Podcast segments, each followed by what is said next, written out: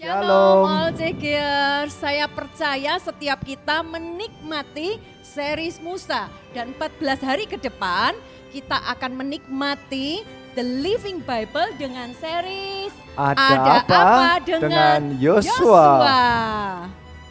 Yosua itu seseorang yang startnya dari bahkan latar belakangnya sebenarnya rada nggak jelas ya. Katanya abdinya Musa, tetapi dia bisa menggantikan Musa yang menjadi pemimpin yang luar biasa. Dia bisa naik, dia Wow. bisa menangkap visinya yang mestinya diberikan kepada Musa, tetapi dia bisa mengambil sehingga Yosua ini bisa melakukan banyak mujizat yang bisa diomong ada ekuivalennya dengan yang dilakukan oleh Musa. Dia juga memimpin 2 juta orang dan menjadi seseorang yang menyelesaikan visi yang diberikan kepada Musa. Seseorang bagi saya, seseorang anak yang menangkap hati bapaknya dan menjalankan urapannya Pasti sehingga excited sampai ya. selesai. Ayo kita belajar Wow. hati anak dari Yosua ini selama 14 hari ini. Pasti seru deh. Dan kita akan memulainya series Yosua dari tanggal 4 November sampai dengan tanggal 17 November. Kita akan memberikan eh, setiap harinya ada pasal urut ya dari kitab Yosua. Dan juga tak lupa kami akan tetap menyediakan pertanyaan dan jawaban tiap-tiap harinya. Saya percaya seru di CG-CG saya menyaksikan begitu banyak pertanyaan-pertanyaan dan jawaban-jawaban yang luar biasa. Ada rema-rema, Ya, pewahyuan yang luar biasa. Luar biasa. Bahkan saat ini kami juga sudah menyediakan pertanyaan dan jawaban tiap harinya dalam bahasa Inggris. Karena kami percaya CG International juga ndak, eh, Tuhan tambah-tambahkan dengan jiwa-jiwa dari CG International orang-orang lokal. Oleh karena itu saya nggak mau mereka tertinggal. Oleh karena itu bersama-sama mari kita menikmati 14 hari ke depan dengan series Ada, Ada apa, Apa dengan, Yosua. God, God bless, bless you. you.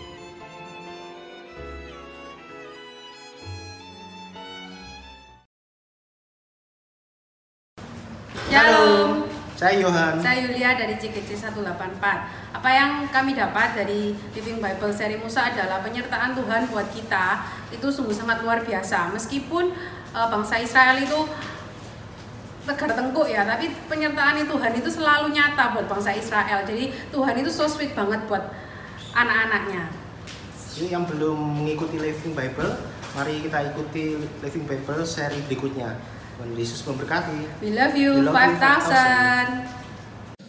Shalom, saya Erwin dari CGC 192. Hari ini kita mau belajar sama-sama dari pembacaan The Living Bible tentang Musa dari kitab Keluaran pasal kelima.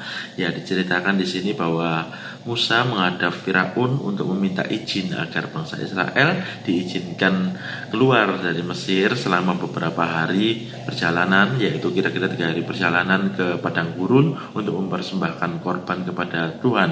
Tetapi Firaun menolak dan Firaun marah karena dia merasa dirugikan jika bangsa Israel itu harus keluar beberapa hari meninggalkan kerja paksa mereka.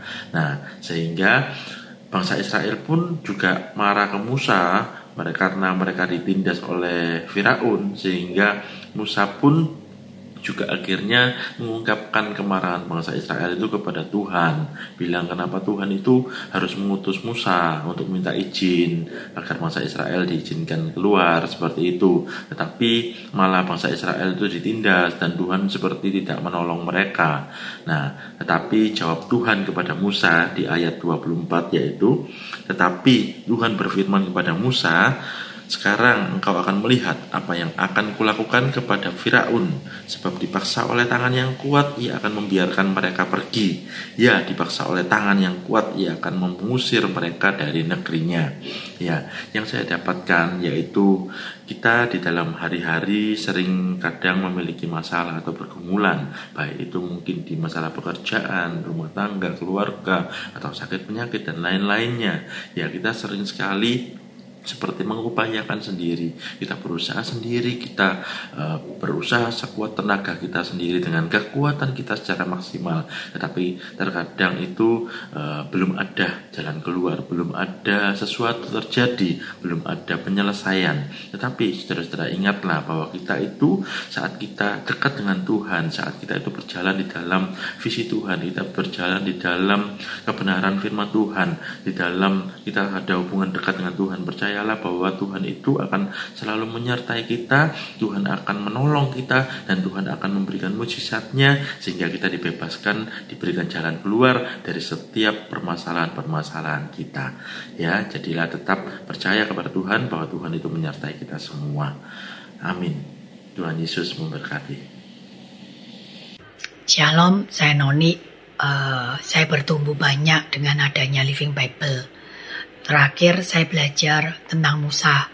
Bagaimana Musa itu menjalin hubungan kedekatan dengan Tuhan dan bergaul karib.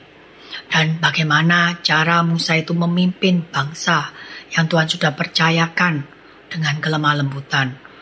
Dan Musa itu selalu membela nama Tuhan dengan dia menjadi perantara antara Tuhan dan umat yang Tuhan sudah percayakan dalam kehidupannya.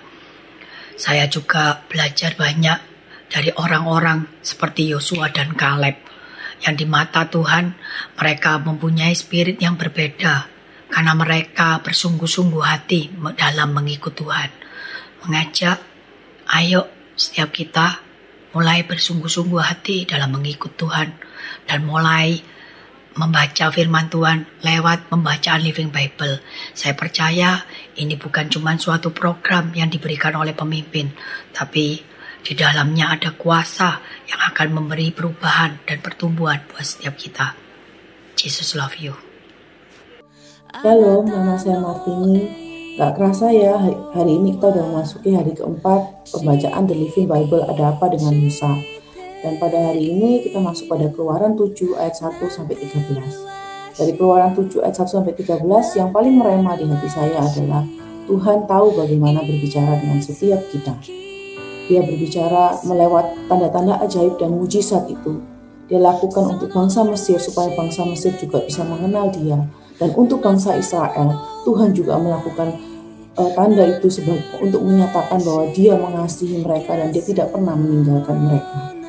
Um, dan berikutnya yang saya dapatkan adalah bagaimana Tuhan itu begitu mengasihi juga setiap jiwa dia, dia memberikan kesempatan yang sama untuk mereka boleh ujung-ujungnya lewat tanda ajaib dan mujizat itu mereka boleh mengenal siapa pribadi Tuhan. Jadi ayo tetap semangat kita mengikuti The Living Bible dan biarlah lewat firman ini kita semakin diteguhkan bahwa visi Tuhan adalah jiwa-jiwa. Maka tetap semangat terus juga melayani jiwa-jiwa. Love you 5000.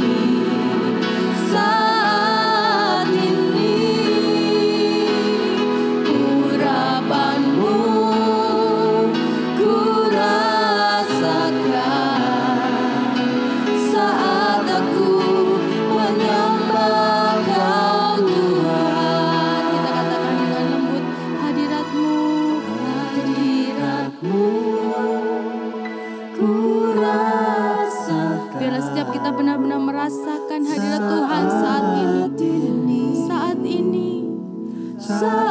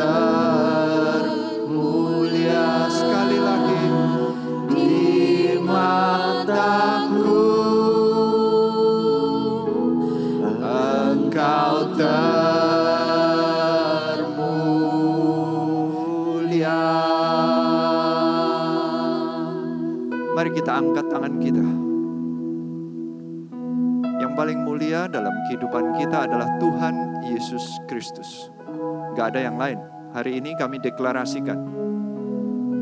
Kami muliakan namamu Tuhan. Kami tinggikan namamu Tuhan. Kami letakkan engkau yang terutama, yang termulia dalam kehidupan kami. Kami rindu Tuhan. Kami makin belajar mengenai jalan-jalanmu. Selangkah demi selangkah. Sama seperti Musa yang belajar mengenal engkau selangkah demi selangkah.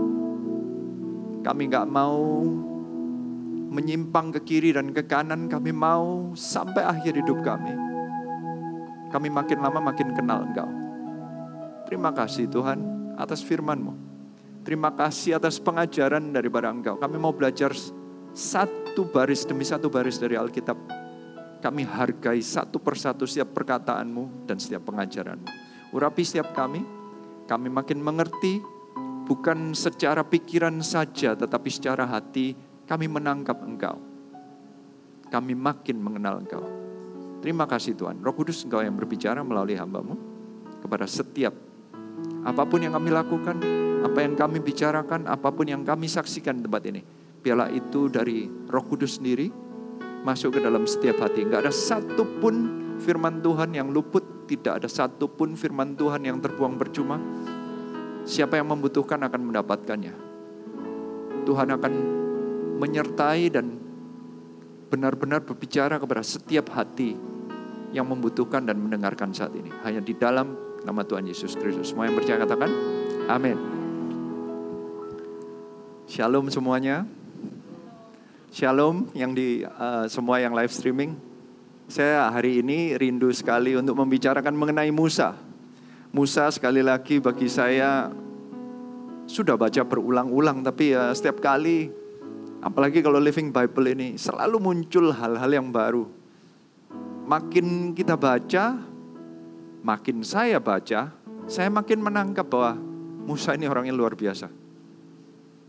Kehidupan Musa dibagi tiga fase. Kehidupan pertama penuh dengan kekayaan, penuh dengan sudah dari permulaan penuh dengan mujizat. Sejak lahir dia sudah penuh dengan mujizat. Sampai dia hidup di istana Firaun, diajarin semua kepandaian, kekayaan, dan hikmat dari Mesir. 40 tahun. Dia mungkin merasakan panggilannya bahwa dia harusnya menjadi penyelamat orang Israel. Makanya dia melakukan pembunuhan. Dia membunuh orang Mesir membela orang Israel. Tetapi ternyata bukan itu caranya. Gara-gara itu dia menjadi buronan. Dia diburon oleh Firaun. Akhirnya dia keluar dari dari Mesir. Dia meninggalkan semua kekayaan, kejayaan yang kemungkinan dia itu dididik sebagai anaknya putri Firaun. Berarti oh, putra bangsawan mestinya dia bisa punya nyantai aja, nggak perlu ngapa-ngapain. Tetapi dia memilih untuk menolong orang Israel, tetapi akhirnya ujungnya dia harus keluar dari Mesir. Selama 40 tahun berikutnya, fase kedua, dia menjadi gembala domba. Dari orang yang di puncak segala fasilitas di zaman itu, zaman adik kuasa, berubah menjadi area atau posisi yang paling rendah itu. Kalau gembala itu di zamannya Mesir itu dianggap yang paling nggak disukai pekerjaan yang paling nggak disukai jadi langsung pindah kasta kayaknya. Dari yang paling tinggi jadi yang paling rendah. Sepertinya Tuhan ajari sesuatu dan di masa dia sedang menjadi gembala itulah dia dijumpai Tuhan dengan perjumpaan yang bagi saya sangat terkenal dan bagi beberapa orang di tempat ini panggilannya itu sepertinya mirip-mirip ya. Burning bush, semak belukar yang terbakar. Saya sendiri sering berkhotbah mengenai hal ini dan saya sendiri merasakan bahwa saatnya kalau berjumpa dengan Tuhan dan Tuhan mengubahkan cara pandang itu, berubah lagi kehidupannya. 40 tahun pertama dalam kekayaan, 40 tahun kedua di dalam sepertinya level yang paling rendah. 40 tahun ketiga, dia berubah dalam urapan Tuhan. Dia menangkap visi Tuhan. Dan dia berubah jadi seorang yang pernah gagal, menjadi seorang yang dipakai Tuhan luar biasa, membawa Dua juta lebih orang Israel yang dahulunya bukan bangsa tetapi hanya sekumpulan orang-orang yang diperbudak oleh orang Mesir. Sekumpulan budak yang tidak punya tatanan kepemimpinan yang jelas, tidak punya culture yang jelas, tidak punya hukum yang jelas karena selama ini mereka hanya sebagai budak yang diatur, diperintah. Jadi mereka nggak pernah bisa memerintah diri sendiri, nggak tahu mau ngapain selama ini tiba-tiba dengan kepemimpinan Musa dibawa menjadi bangsa. Dari budak menjadi bangsa. Seseorang yang pernah gagal diubahkan oleh Tuhan menjadi seseorang yang bisa memimpin dua juta orang. Saya menghargainya dengan memimpin sepuluh orang aja. Mau makan di mana? Itu sulit setengah mati. Benar nggak? Untuk me, hanya kita sepakat ini orang ini kira-kira orang berapa ini? Orang 10, 11 ya, 12 orang gitu. Mau nanti malam makan apa aja itu aja kalau kalau nggak ada yang bayarin ya kecuali pesta ya kan kalau pesta nggak ada yang diam-diam semua ya soalnya yang pesta yang bayarin yang yang menentukan gitu ya tapi kalau kalau bayar sendiri-sendiri, waduh itu semua punya pendapat sendiri-sendiri. Ada bayangin makanya Musa itu di dalam ceritanya mungkin Anda juga ikut baca kan? Ada yang berontak ini, ada yang bersungut-sungut itu.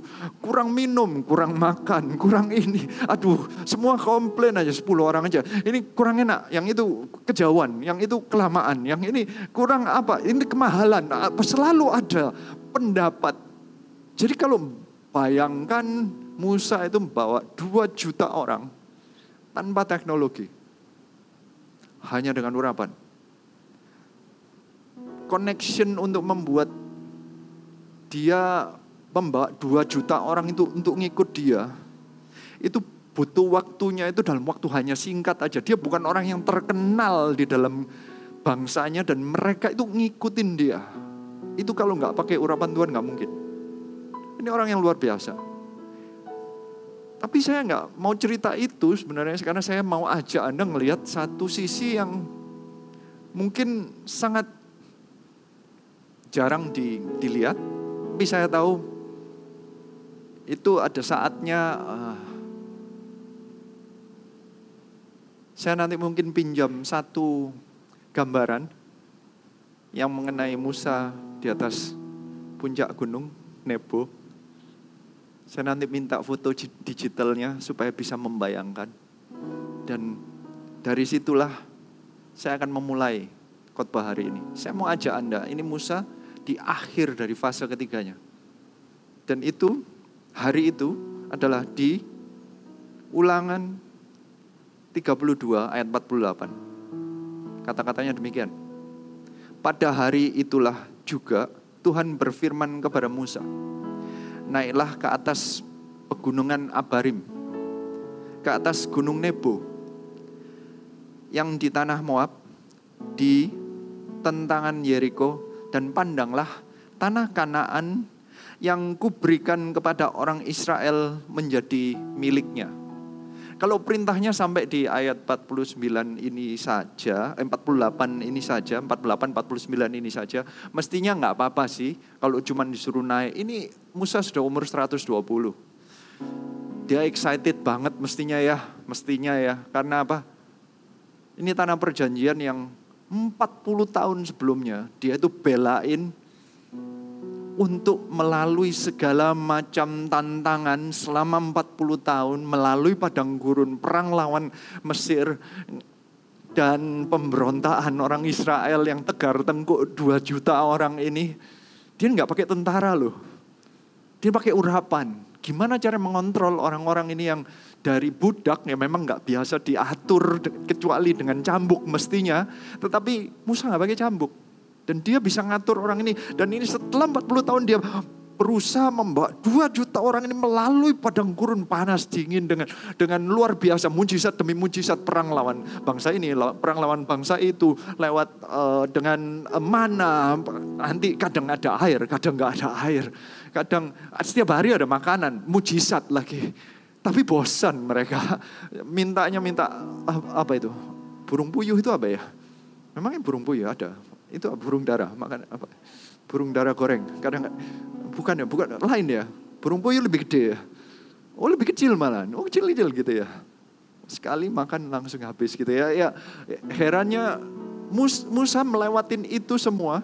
Dan akhirnya dia sudah mendekat, dia sudah bisa ngelihat. Selama ini dia nggak pernah lihat. Dia cuma bayangin dari peta. Zaman dahulu nggak ada Google. Jadi nggak bisa ngelihat fotonya kayak apa, nggak pernah tahu. Ini pertama kalinya dia omongin naiklah ke atas pegunungan Abraham, wah itu pasti berdebar. Dia merasakan, ini yang ku tunggu-tunggu, melewatin semua ini. Ini yang ku tunggu-tunggu, tapi ada ayat 50-nya. Ayat 50-nya dikatakan ini, kemudian engkau akan mati. Oh. Apa yang dirasakan Musa waktu ngelihat? Inilah yang aku lihat. Nanti saya pinjam fotonya ya. Jadi bisa ngelihat, nanti Anda bisa lihat. Ini pemandangannya itu indah. Dia di atas gunung yang tinggi dan melihat. Ini yang selama ini dibayangkan dan sekarang bisa melihat. Ayat 50 kemudian kau akan mati. Di atas gunung yang kau naiki itu supaya engkau dikumpulkan kepada kaum leluhurmu sama seperti Harun kakakmu sudah meninggal di gunung Hor dan dikumpulkan kepada kaum leluhurnya. Ayat 52 dikatakan, engkau boleh melihat negeri itu terbentang di depanmu tetapi tidak boleh masuk ke sana ke negeri yang kuberikan kepada orang Israel. Jadi dia habis naik, dia ngelihat, dia noleh orang Israel yang selama ini berontak, selama ini diberikan kepada mereka, bukan kepada Musa. Apa perasaan Musa? 40 tahun pelayanan. Kira-kira bisa marah, bisa bertanya-tanya kenapa, hakmu apa, kamu kok kejam selama ini anakku sudah belain kamu. Apa sikap hati Musa? Bagaimana ini di di ulangan 32. Tahu apa yang terjadi di berikut-berikutnya? Anda akan lihat apa yang terjadi. Musa itu sudah ngelihat. Musa itu sudah diomongin kamu bakalan mati. Dia, kan diomongin di hari itu. Jadi ini hari terakhir. Sebelum dia naik, dia melakukan semua ini. Saya akan ajak Anda lihat sikap hati seseorang yang benar-benar menangkap Tuhannya. Dia nggak pernah ngejar berkatnya. Dia hanya ngejar Tuhannya. Dia omongin bahwa kamu tidak akan masuk katanya. Tidak akan masuk ke tanah perjanjian. Dia sudah dijanjiin. Dia sudah direncanakan 120 tahun yang lalu, dijanjiin 40 tahun yang lalu dia mendengarkan suara visi itu dan dia bayangin sehari demi sehari dia menentang siapa pun yang mau berontak, mau lari dari visi itu. Dia yang ngarahkan, tapi akhirnya dia nggak boleh masuk. Saya ajak Anda lihat apa yang terjadi di hari itu. Saya mau lihat Anda dari persepsinya seseorang yang benar-benar nangkap hati Tuhan. Ulangan 34 ayat 7 dikatakan demikian. Musa berumur 120 tahun. Ketika ia mati, matanya belum kabur dan kekuatannya belum hilang. Ini yang pertama di hari itu, hari dia umur 120 tahun dan dia sudah diceritakan bahwa dia tidak akan masuk ke tanah kanaan. Anda akan melihat bahwa dia punya mata yang belum kabur. Apa artinya? Saya percaya itu juga artinya secara fisik matanya masih bisa melihat. Secara fisik bisa melihat. Matanya benar-benar secara badan bayangin dia naik ke atas Gunung Nebo. Waktu itu ke Israel kita naik ya Gunung Nebo. Kita naik bus. Kita naik, saya bayangin itu kalau dari bawah benar-benar jalan naik ke atas. Naik busnya itu berjam-jam mungkin. Enggak tahu lah satu jam mungkin. Berarti kalau jalan sendirian itu orang fitnya setengah mati. Itu orang 120 tahun naik ke atas gunung. Uh itu saya percaya kalau orang diurapi Tuhan itu sampai akhir itu bisa sampai efektif terus. Hidupmu akan dipakai Tuhan akan efektif. Apa pun yang engkau lakukan, saya nggak bilang bahwa semua orang nanti sehat semua totalnya, tapi kalau ada yang kurang di sini, engkau bisa dipakai di hal yang lain. Musa itu karena dia harus mimpin 2 juta orang, salah satu yang harus kuat adalah matanya tidak boleh kabur. Visinya harus tetap konsisten. Karena 2 juta orang yang lain ini nggak pernah ngelihat visinya. Dia sebagai pemimpin itu harus menggambarkan visinya kepada orang lain yang nggak pernah ngelihat. Kalau dia nggak bisa ngelihat, dia jelasinnya pasti karena diterjemahkan dari apa yang dilihat secara iman karena dia baru pertama kali ngelihat di hari itu waktu dia mati. Dia dengan iman dia menjelaskan kepada orang terjemahan dari mata kepada pembicaraan itu kalau nggak tajam bisa kacau. Sama apa yang kita lakukan, visi kita adalah menjadikan semua bangsa murid kita, seribu gereja, satu juta murid. Jika tidak jelas, para pemimpin kita tidak jelas menjelaskan kepada kita, di tengah jalan kita pasti ada yang hilang. Musa adalah pemimpin yang luar biasa. Sampai umur 120 tahun, matanya nggak kabur hidupnya efektif terus dia bisa mengajak dia terus badannya sekuat itu untuk memimpin 2 juta orang dia bisa menyampaikan visinya visinya dari dahulu sejak dia pertama kali mendapatkannya di burning bush sampai di akhir hidupnya itu sama. Di di uh, burning bush atau semak belukar terbakar yang tidak sampai terbakar itu di keluaran 3 ayat 8 dikatakan, sebab aku telah turun untuk melepaskan mereka dari tangan orang Mesir dan menuntun mereka keluar dari negeri itu ke suatu negeri yang baik dan luas, ke suatu negeri yang berlimpah-limpah susu dan madunya, ke tempat orang Kanaan, orang Het, orang Amori, orang Feris, orang Hewi, dan orang Yebus. Itu yang dikatakan Tuhan kepada Musa 40 tahun sebelumnya dan dia masih ingat karena apa? Di Ulangan 31 ini lompat 40 tahun. Musa itu memberikan pesan, menerjemahkan visi yang dilihat yang dia dapat dari Tuhan. Dia terjemahkan kepada orang Israel di masa-masa dia umur 120 tahun. Ini dia berkata demikian, berkatalah ia kepada mereka. Aku sekarang berumur 120 tahun. Aku tidak dapat giat lagi dalam bahasa Indonesia kata-katanya tidak giat lagi tapi dalam bahasa Inggrisnya tidak bisa memimpin lagi I cannot lead you anymore jadi bukannya secara tubuh nggak bisa tapi memang karena kayak peraturan Tuhan kayak maunya kehendak Tuhan aku tidak bisa memimpin lagi dan Tuhan telah berfirman kepadaku sungai Yordan ini tidak akan kau seberangi berarti itu Musa yang tidak akan seberangi Tuhan Allahmu dialah yang akan menyeberang di depanmu, dialah yang akan memusnahkan bangsa-bangsa itu di hadapanmu. Bangsa-bangsa itu bangsa apa? Yang tadi loh, orang Kanaan, orang Het, orang Amori, orang Feris, orang Hewi, orang Yebus. Bangsa-bangsa ini di hadapanmu. Dari dulu sampai sekarang visinya sama. Musa itu nangkap sudah bayangin dari dahulu sampai sekarang 40 tahun dia nggak pernah berubah sedikit pun. Ini yang saya kagumi dari Musa. Sudah sampai umur 120 tahun, Sampai hari terakhirnya pun. Dia nggak pernah berubah visinya. Dia nggak pernah goyah, dia nggak pernah ragu-ragu. Melewati apa pun, kekeringan, musuh yang ini, musuh yang itu. Raja Sihon, Raja Ok lah, Amalek lah, uh, Mesir lah. Apa pun tidak membuat dia meragukan. Bisa nggak ya ke tanah kanaan? Mungkin nggak ya ke tanah kanaan? Mampu nggak ya Tuhan ke tanah kanaan? Itu tidak pernah terlewat. Dia yang ngomong ini cuma masalah, aduh kamu ini gimana sih? Ayo ke sana. Dia itu visinya itu tidak pernah, matanya tidak pernah kabur. Mata visinya pun tidak pernah kabur. Mata visinya itu tetap fokus sampai akhir hidupnya. Dia adalah orang-orang yang benar, orang yang benar-benar tidak melenceng ke kiri dan ke kanan termasuk tawaran apa pun, visinya sekali diberikan, dia nggak pernah melenceng. Tuhan itu pernah lu nawarin. Ini sesuatu yang saya tangkap, saya nggak tahu anda nangkap apa enggak. Dua kali Tuhan itu menawari Musa. Kamu akan kujadikan bangsa yang besar. Dua kali. Di keluaran 32 ayat 10 dikatakan oleh sebab itu biarkanlah aku supaya murka aku bangkit terhadap mereka. Mereka itu orang Israel. Aku akan membinasakan mereka, tetapi engkau, Musa, akan kubuat menjadi bangsa yang besar. Musa menolak. Itu waktu buat patung lembu emas. Tuhan marah mau dihancurin bangsa Israel. Musa menolak. Musa mendoakan mereka. Jangan Tuhan ampuni mereka. Nanti kalau kamu hancurkan mereka nanti namamu yang dikirain jelek. Dikeluarin dari Mesir hanya untuk dibunuh di padang gurun. Janganlah Bukan hanya itu. Di bilangan 14 ayat 12.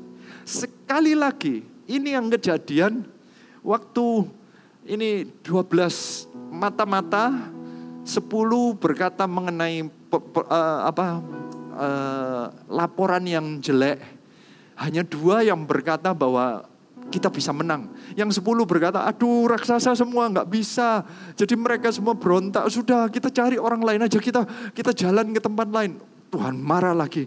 Tuhan berkata begini, aku akan memukul mereka dengan penyakit sampar dan melenyapkan mereka. Tetapi engkau akan kubuat menjadi dan engkau akan kubuat menjadi bangsa yang lebih besar dan lebih kuat dari mereka.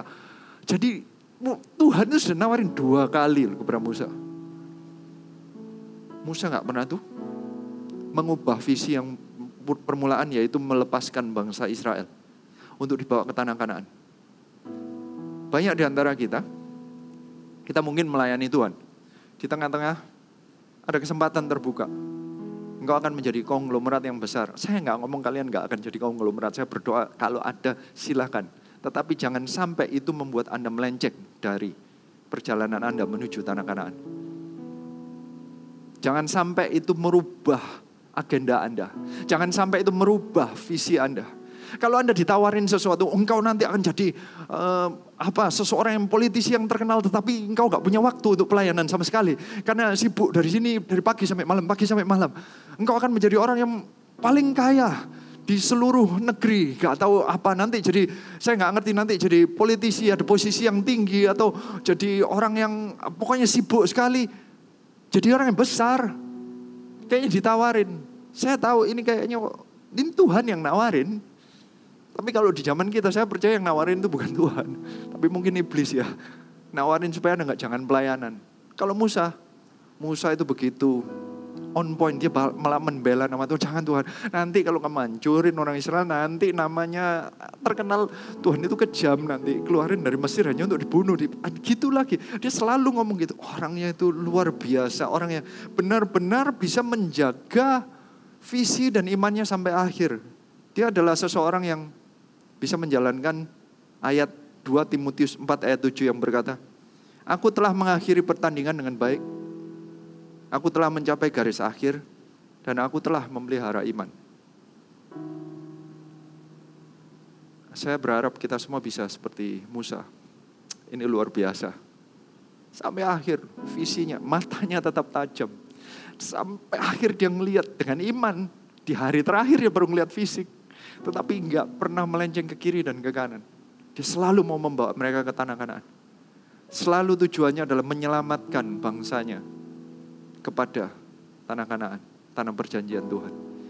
Dia nggak pernah minggir. Bukan hanya itu, poin kedua. Di ulangan 33 ayat 1 dikatakan, tiba-tiba ada ayat begini.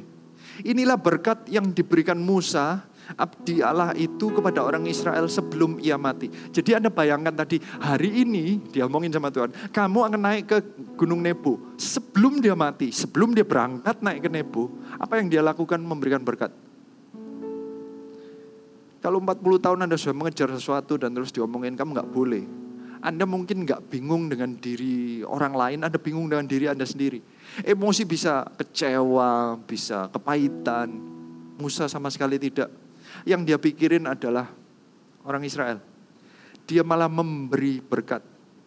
Bisa nggak kita belajar kayak Musa? Di poin keduanya, Musa itu memberi berkat sebelum mati. Saya rindunya kita itu sepertinya kayak melepaskan apa pun talenta ataupun apa pun yang Tuhan sudah taruh di dalam. Kalau ada nubuatan dalam hidup Anda, Anda berikan sebelum Anda mati. Kalau ada berkat yang Anda belum berikan, ada pengajaran yang Tuhan berikan kepada Anda, berikan sebelum Anda mati. Mestinya Anda berikan semua curahkan semua kehidupanmu. Seperti Paulus yang berkata, aku menuangkan kehidupanku seperti menuangkan anu gelas. Sepertinya semuanya sudah dikeluarkan. Musa itu kayak hari ini sudah habis. Oke, aku akan berikan berkatnya. Di Ulangan 33 ayat 1 sampai ayat 29 itu isinya dia memberkatin satu persatu dia detailkan setiap suku itu tidak diluputkan oleh dia.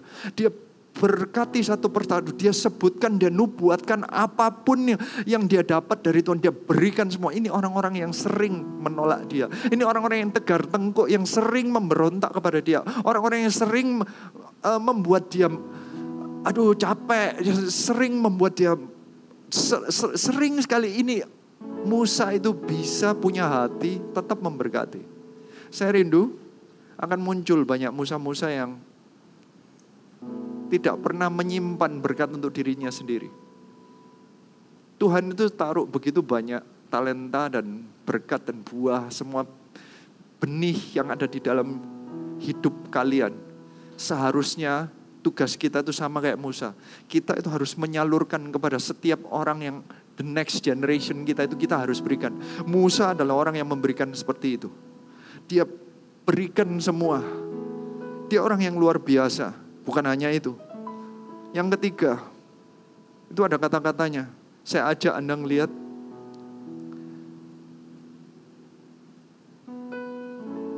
Tadi kan ada kata-kata Musa berumur 120 tahun itu Ulangan 34 ayat 7 Ketika ia mati matanya belum kabur dan kekuatannya belum hilang. Ayat 8 Orang Israel menangisi Musa di dataran Moab 30 hari lamanya.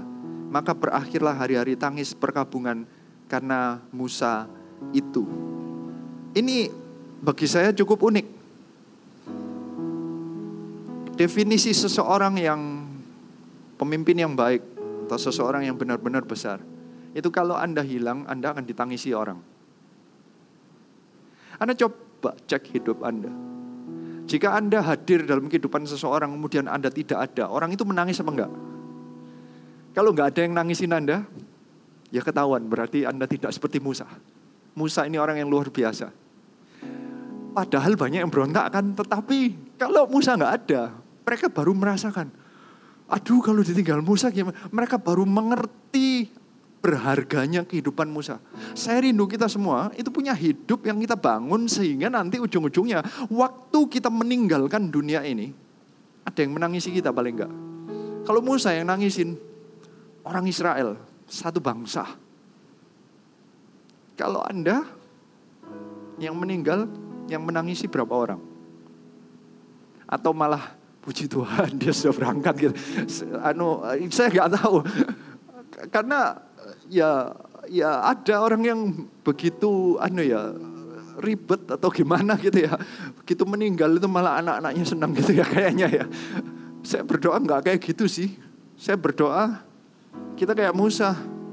Waktu kita pergi banyak orang yang menangisinya. Makanya saya akan mengajak Anda melihat Musa itu adalah seseorang yang menangkap. Kenapa kok bisa banyak orang yang menangisi dia? Karena hidup dia itu selalu people oriented. Dia mengerti menangkap bahwa tujuan hidup kita itu bukan untuk uang. Tujuan hidup kita itu bukan untuk kekayaan. Tujuan hidup kita itu untuk menyelamatkan jiwa-jiwa. Kalau Anda menangkap hal itu, Musa menangkap hal itu. Kalau Anda pergi, akan ada yang menangisi Anda. Ini berkali-kali terjadi mengenai bagaimana Musa itu begitu people oriented dalam kehidupannya. Ada salah satu kejadian yang benar-benar saya tangkap dan ini bisa kayak satu kalimat ini yang menunjukkan betapa Musa itu tentunya mengasihi Tuhan. Tetapi bukan hanya mengasihi Tuhan, tetapi dia juga mengasihi yang dia layani. Padahal mereka itu orang yang tegar tengkuk. Tetapi Musa itu bisa menangkap begitu, melepaskan apa ya, apa yang dia punya Tadi saya sudah ceritakan, ditawarin jadi bangsa, dia malah belain. Ada lagi, di keluaran 32 ayat 32 dikatakan demikian. Tetapi sekarang, kiranya engkau mengampuni dosa mereka itu dan jika tidak, hapuskanlah kiranya namaku dari dalam kitab yang telah kau tulis. Saya ini lupa ini yang kejadian yang kapan karena mus, uh, orang Israel itu berkali-kali berontak, berkali-kali bersungut-sungut. Ini salah satunya Musa itu datang berdoa syafaat kepada Tuhan. Dia minta, sudah Tuhan gantikan aja. Kalau kamu nggak ampuni mereka, hapus juga lah namaku. Dia berani membela. Dia seorang pemimpin yang berdiri di tengah. Musa aja didengarin Tuhan, apalagi sekarang yang berdiri sebagai imam besar kita adalah Tuhan Yesus Kristus. Tuhan Yesus itu bertindak seperti Musa ini. Musa ini punya sifat persis kayak Tuhan Yesus. Dia mau mengorbankan dirinya untuk menyelamatkan orang lain. Musa itu berkata, hapuskanlah namamu kalau mereka nggak di mereka nggak diampuni. Tuhan Yesus bilang, sudah aku saja yang mati di atas kayu salib untuk dosa kita semua. Itu sifatnya Tuhan Yesus. Kita mungkin nggak sampai harus mati untuk orang lain, tapi mau nggak kita melayani? Meninggalkan comfort kita untuk melayani orang lain. Kita mendoakan mereka, kita ajak mereka ke CG. Sekarang CG online. Gak sesulit kalau ngajak untuk jemput-jemput sampai datang ke rumah. Paling tidak cuma ngajak di call, di WhatsApp, dioperin link, di, diajak melalui Zoom gitu loh. Mau nggak kita mengorbankan nggak sampai nama dalam kitab kehidupan Musa mau membela itu, makanya dia ditangisin orang. Kita mau nggak? Hanya bagiin link aja deh, ngajak mereka, doain mereka, mau nggak Anda? Ini sifatnya Tuhan Yesus yang muncul dalam kehidupan Musa. Gak salah Musa itu dianggap sebagai temannya Tuhan. Sifatnya membuat Bapak di surga kayak, ini orang mirip sekali kayak Tuhan Yesus. Ini orang benar-benar ini punya sifat gembala yang baik. Bahkan kata-katanya di Ibrani 11 ayat 25. Karena, ini untuk Musa ya, Ibrani 11. Karena ia lebih suka menderita, sengsara dengan umat Allah, daripada untuk sementara menikmati kesenangan dari dosa. Sampai ditangkap oleh Ibrani bahwa inilah imannya Musa. Dia mau meninggalkan comfortnya, dia mau sengsara dalam tanda kutip dengan umat Allah. Ayat 26 bahkan dia berkata, ia menganggap penghinaan karena Kristus sebagai kekayaan yang lebih besar daripada semua harta Mesir. Sebab pandangannya ia arahkan kepada upah dan upahnya itu adalah anak-anakan yang di hari terakhir itu akhirnya nggak didapat. Jadi sebenarnya upahnya Musa apa sih? Dia nggak pernah upah secara duniawi. Kalau mau kaya, dia sudah pernah kaya. Dia sudah pernah jadi Prince of Egypt. Dia nggak bingung kekayaan. Apa yang Anda kejar? Musa mengerti bahwa yang paling berharga itu adalah umat Allah, jiwa-jiwa untuk Tuhan Yesus Kristus. Makanya dia itu nangkap banget dan ini iman yang ditangkap oleh Tuhan sampai Ibrani mencatat inilah imannya. Imannya Musa. Dia luar biasa, makanya ditangisin orang. Maksudnya ditangisin adalah ditangisin orang itu kita nggak tahu kita ditangisin apa enggak. Kalau kita mati kita nggak tahu. Tapi yang pasti Anda membangun hidup Anda untuk manusia atau untuk kekayaan dunia yang fana ini. Untuk jiwa-jiwa yang kekal atau untuk sesuatu yang nantinya akan jadi ngeng, kena ngengat dan hilang. Yang mana yang kau kejar? Ayo kita kejar apa yang menjadi kekal, yaitu jiwa-jiwa untuk Tuhan Yesus Kristus. Bukan hanya itu, Musa itu di ulangan 34 ayat 9 dikatakan demikian. Dan Yosua bin Nun penuh dengan roh kebijaksanaan sebab Musa telah meletakkan tangan ke atasnya. Sebab itu orang Israel mendengarkan dia dan melakukan seperti yang diperintahkan Tuhan kepada Musa. Musa itu tidak pernah lolos, dia tidak bingung hanya untuk hidupnya dia. Dia mengerti mengenai masa depan, dia selalu menyiapkan menerus. Musa langsung menyiapkan Yosua. Ada Yosua yang dia tumpang tangan atasnya dan dengan begitu luar biasanya bukan hanya ditinggalin sudah Yosua terserah kamu tapi dia sepertinya melepaskan tanggung jawab dengan baik. Sebab itu orang Israel mendengarkan dia. Dianya itu adalah Yosua. Berarti di masanya Musa, dia membuat the next generation itu ready, sudah siap. Ini adalah hati pembapaan yang luar biasa. Di 2 Timotius 2 ayat 2 dikatakan, apa yang telah engkau dengar daripadaku di depan banyak saksi, percayakanlah itu kepada orang-orang yang dapat dipercayai, yang juga cakap mengajar orang lain di 2 Timotius ini dikatakan bahwa kita harus mengajarkan apa pun yang kita dapat sekarang, diajarkan kepada orang lain. Itulah makanya kita mengadakan CG online ini. Saya mau memberikan segala berkat, kalau bisa saya ajarkan apa pun, saya siapkan the next leader. Saya rindunya nanti akan muncul banyak Musa-Musa berikutnya. Ada Yosua-Yosua berikutnya yang akan memimpin banyak ribuan bahkan jutaan orang berikutnya. Baik itu di dalam negeri ini maupun sampai luar negeri. Saya rindu itu akan terjadi. Kita harus membangkitkan pemimpin demi pemimpin, bapak-bapak berikutnya. Orang-orang yang menangkap visi yang sama yang kita tangkap. Musa yang nangkap, dia gambarkan ini, dia berikan kepada seorang Yosua dan Yosuanya ini bisa membawa berikutnya. Gak cuma dilepaskan begitu saja, tapi disiapkan sampai dia benar-benar bisa berjalan bersama dengan rakyat berikutnya. Bukan hanya itu. Dari semua kejadian ini, apa yang membuat Musa terkenal? Bisa sih kita ngomong bahwa Musa itu terkenalnya karena mujizatnya. Karena memang mujizatnya dia tidak ada duanya. Yang lainnya nggak ada yang niru, nggak ada yang belah laut merah lagi. Nggak ada yang datengin 10 tulah lagi. Nggak ada yang bawa mana lagi. Nggak ada yang tiang awan, tiang api nggak muncul lagi. Mujizatnya Musa itu unik. Semuanya itu unik. Dia menyembuhkan pakai tongkat lah yang bawa uh, apa yang tadi burung puyuh, mujizatnya itu unik-unik, mengeluarkan air dari batu, unik-unik sudah, pokoknya semuanya. Dia jalan 40 tahun, baju nggak rusak, itu urapan luar biasa itu. Sepatu nggak rusak, itu ada yang nggak suka karena ada yang suka beli sepatu banyak. Ini kan nggak kalau nggak rusak-rusak nggak ada alasan beli sepatu ya. Tapi itu urapan yang luar biasa seseorang yang unik. Tetapi yang ternyata di ulangan 34 itu masalah mujizatnya apa dan bagaimana. Loh ya disebutkan bahwa dia mengalami mujizat. Itu bukan itu yang paling penting. Untuk mengingat Musa yang dicatat adalah. Ini di ulangan 34 ayat 10 dikatakan demikian. Seperti Musa yang dikenal Tuhan dengan berhadapan muka. Yang terkenal, yang dikenal, yang membuat Musa itu unik adalah karena dia adalah seseorang yang mengenal Tuhan dan Tuhan mengenal dia. Yang dikenal itu adalah ternyata hubungan dia dengan Tuhan. Yang sampai levelnya berhadapan muka dengan muka. Sampai dianggap teman. Semua yang membuat akhirnya ada mujizat. Karena di, tidak ada lagi nabi yang bangkit di antara orang Israel dalam segala tanda dan mujizat. Oh diingat tanda dan mujizat. Tapi pertanyaannya kok, kok bisa ada tanda dan mujizat itu? Karena Musa adalah seseorang yang dikenal oleh Tuhannya. Yang berhadapan muka dengan muka.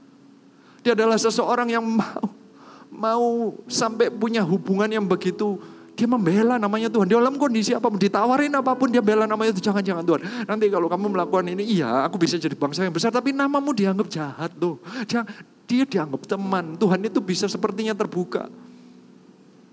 Karena kayak seperti timbal balik. Gimana kalau tak giniin? Saya rasa Tuhan cuma ngecek aja. Coba kalau Musa tak tawarin jadi bangsa gimana ya? Musa bilang jangan, jangan Tuhan. Nanti nanti orang salah tangkap lah. Dia bisa membela nama Tuhan. Ini makanya Musa dikenal Tuhan dengan berhadapan muka. Apa alasan lain kok sampai Tuhan mau ajak di hadapan Musa? Belum ada tindakan lain kecuali sikap hati. Saya rindunya kita semua belajar dari Musa. Kalau mau kehidupan Anda ini adalah yang terakhir dari sifat pertama nangkap visi. Dia orang yang luar biasa. Sampai akhir visinya Tuhan itu selalu dalam kehidupannya. Dia bukan hanya itu. Dia adalah seseorang yang memberikan berkat sebelum mati, menghabiskan dia, dia selesai selesaikan tugasnya pokoknya. Dia akan memberikan, memikirkan orang lain. Bukan hanya itu, dia itu very people person. Dia nangkep visi jiwa-jiwa. Dia mau berkorban untuk umat Allah dan untuk Tuhan Yesus sampai ditangisin orang. Bukan hanya itu, dia bapak banget, dia menyiapkan penerus, dia me menyiapkan the next leadernya, dia orang yang luar biasa. Tetapi yang membuat semuanya ini menjadi unik. Gak ada lagi yang seperti Musa. Itu karena hubungannya dia dengan Tuhan. Saya rindunya kita menjadi orang yang hubungannya begitu baik dengan Tuhan. Ini yang nanti membuat tanda-tanda dan mujizat terjadi. Ini yang membuat semuanya penyertaan Tuhan itu sepertinya belain Musa. Karena dia kenal Tuhannya dan Tuhan mengenal dia. Saya rindunya kita belajar dari Musa. Dia itu adalah seseorang yang sampai akhir hidupnya. Tadi ingat saya berkata bahwa di hari terakhirnya diomongin kamu naik lihat uh, tanah perjanjian yang kujanjikan kepadamu dan kau tidak akan masuk. Tahu apa yang dibuat oleh Musa?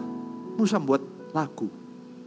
Di hari itu dia buat lagu ini orang yang pernah berkata kepada Tuhan, aku ini orang yang nggak bisa bicara Tuhan. Aku yang petah lidah Tuhan. Berat mulut Tuhan. Gak bisa apa-apa. Malah bikin lagu. Salah satu kata-katanya lagunya itu ini menunjukkan di dalam lagunya menunjukkan dia tidak ada kepahitan apa pun. Dia nggak pernah lu ngejar tanah perjanjian. Bayangin, engkau melayani sampai akhir. Engkau mungkin pernah mendapatkan nubuatan. Engkau nanti akan menjadi bisnismen yang besar. Sampai akhir tokomu cuma satu misalnya begitu. Anda sudah pelayanan, Anda rajin baca Alkitab, bahasa roh setiap hari. Diomongin sama Tuhan, hari ini kamu mati ya. Loh Tuhan, tokoku kok cuma satu.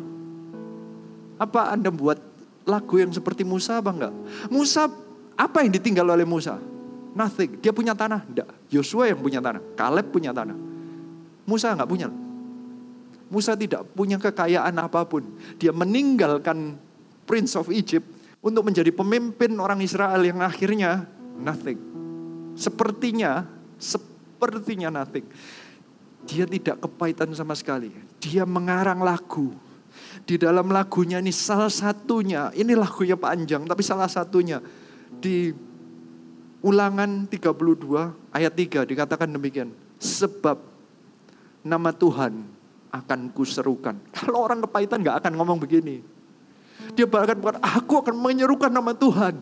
Dia bisa mengungkapkan bahkan dia berkata berilah hormat kepada Allah kita. Gunung batu yang pekerjaannya sempurna. Dia nggak pernah mempertanyakan keputusan Tuhan. Putusannya sempurna.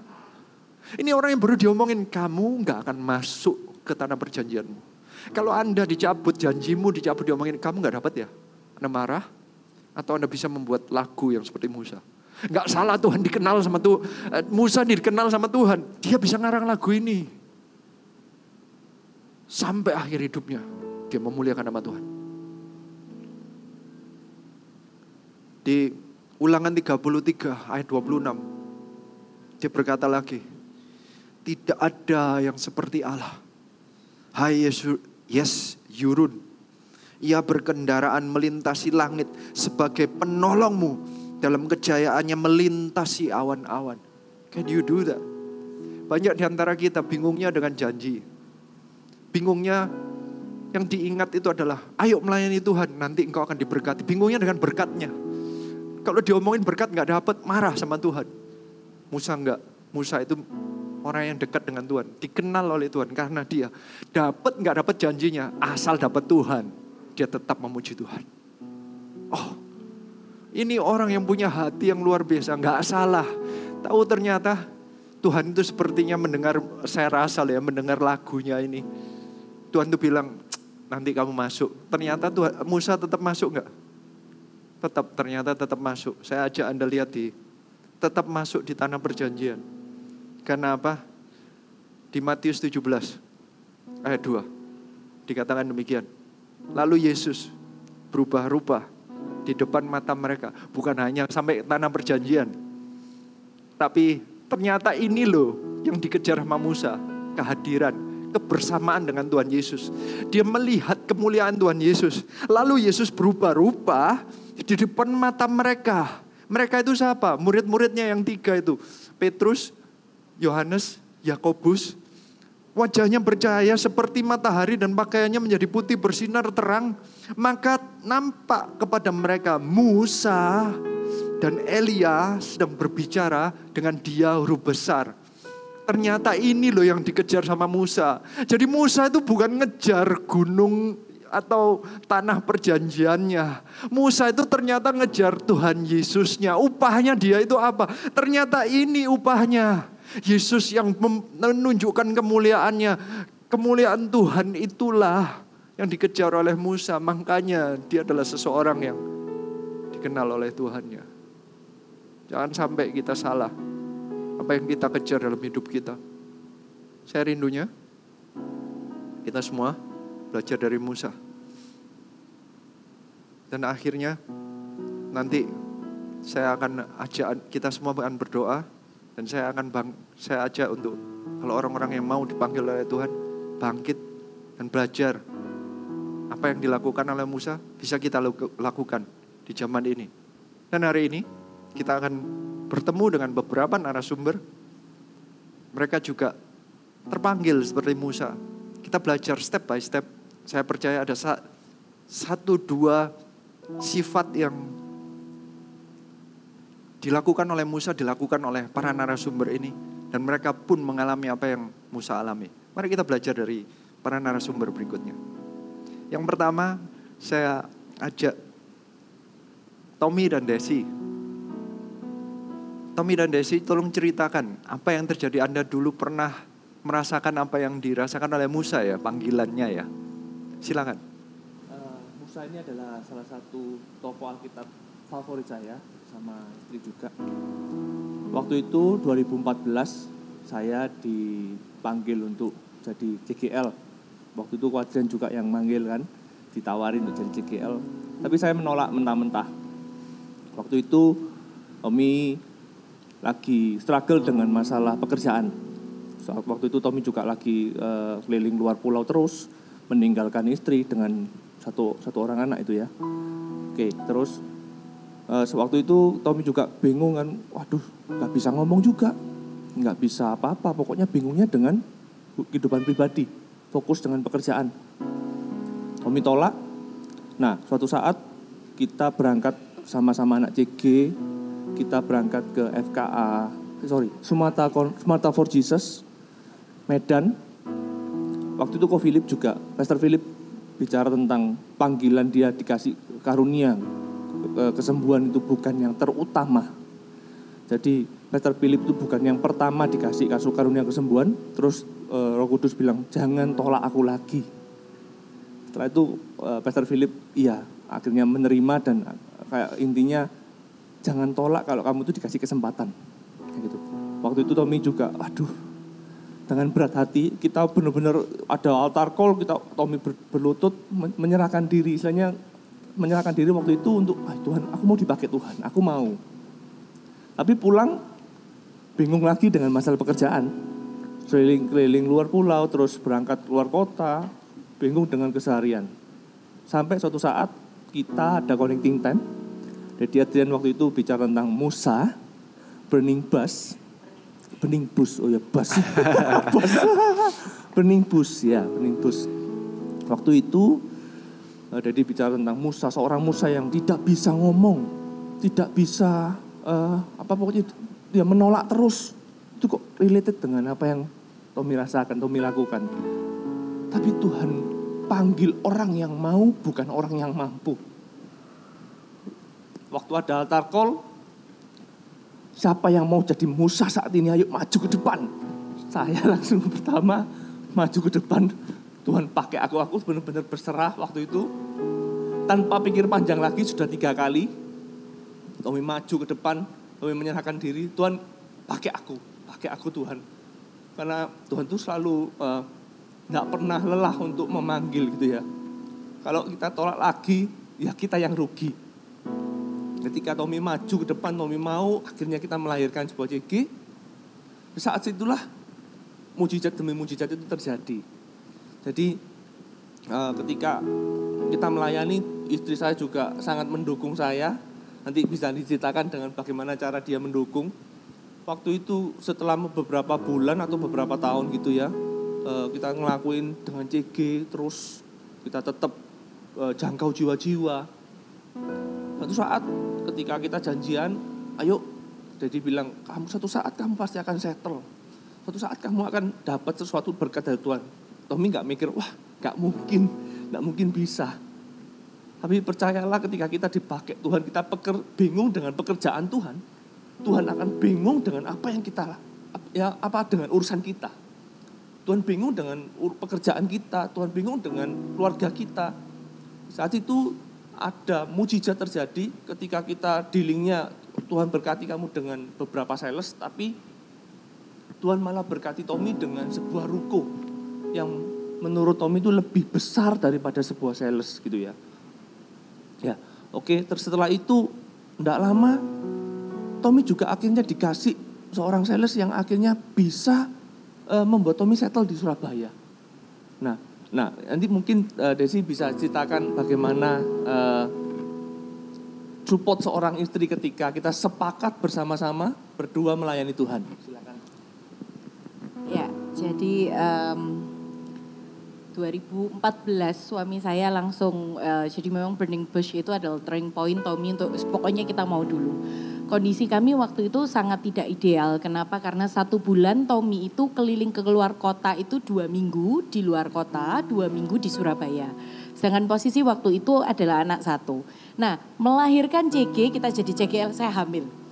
Hamil rumah saya di barat, CG kami di timur gitu kan saya harus ditinggal. Suami saya bilang udah enggak apa-apa. Yang penting kita sepakat. Ketika ada suami istri sepakat maka di situ Tuhan akan kirimkan berkat dan uh, unity lah ya unity. Dan uh, ter ternyata bukan karena kuat dan gagah sebenarnya tapi Tuhan itu tahu kapasitas juga. Saya lakukan dengan kami lakukan dengan sepenuh hati. Jemputi orang ya firman ya press and worship hamil besar waktu itu. Tapi sampai satu titik saya tahu bahwa itu bukan kami, itu Tuhan yang memampukan. Akhirnya CG Tuhan itu tahu keterbatasan ya. Akhirnya enam bulan kami melahirkan CG, uh, eh, akhirnya puji Tuhan CG itu bisa dibarat. Lahir anak, eh baru berapa bulan hamil lagi. Jadi saya habis melahirkan CG, Saben melahirkan CB hamil gitu ya Mami Leli ya betul ya. Jadi bersamaan ya. Jadi kalau mau hamil uh, belahlah CG-nya ya, biar gitu. biar hamil gitu ya. Kebalian ya. Ini yang mana? Yang mana yang duluan ini? ya nggak tahu cuman itu yang terjadi. Jadi Saben melahirkan CG setiap kali melahirkan CG saya hamil gitu kan. Jadi ya untung sudah steril. Kalau nggak gitu hamil terus nanti saya. Gitu. ya akhirnya uh, uh, kita tidak pernah expect jadi bukan bukan bukan bahwa kita tuh is a barter dengan Tuhan bahwa Tuhan Tuhan harus berkati kami dulu baru kami mau melayani. Tapi kami melangkah dulu. Apa yang nggak pernah kami bayangkan kami pikirkan itu yang Tuhan kerjakan dalam kehidupan kami. Sampai akhirnya dua tahun memang uh, kok Adrian makanya kayak kita pikir Musa oh gampang ya tapi ternyata ada harga yang dibayar 40 tahun dia di padang gurun sama. Kadang kita ikut Tuhan itu kita nggak bisa minta ekspresnya tapi saya tahu Tuhan itu tidak pernah berhutang dalam kehidupan kami sehingga uh, akhirnya dua tahun kemudian 2016 kami jalan seperti itu terus sampai satu titik di mana mujizat datang.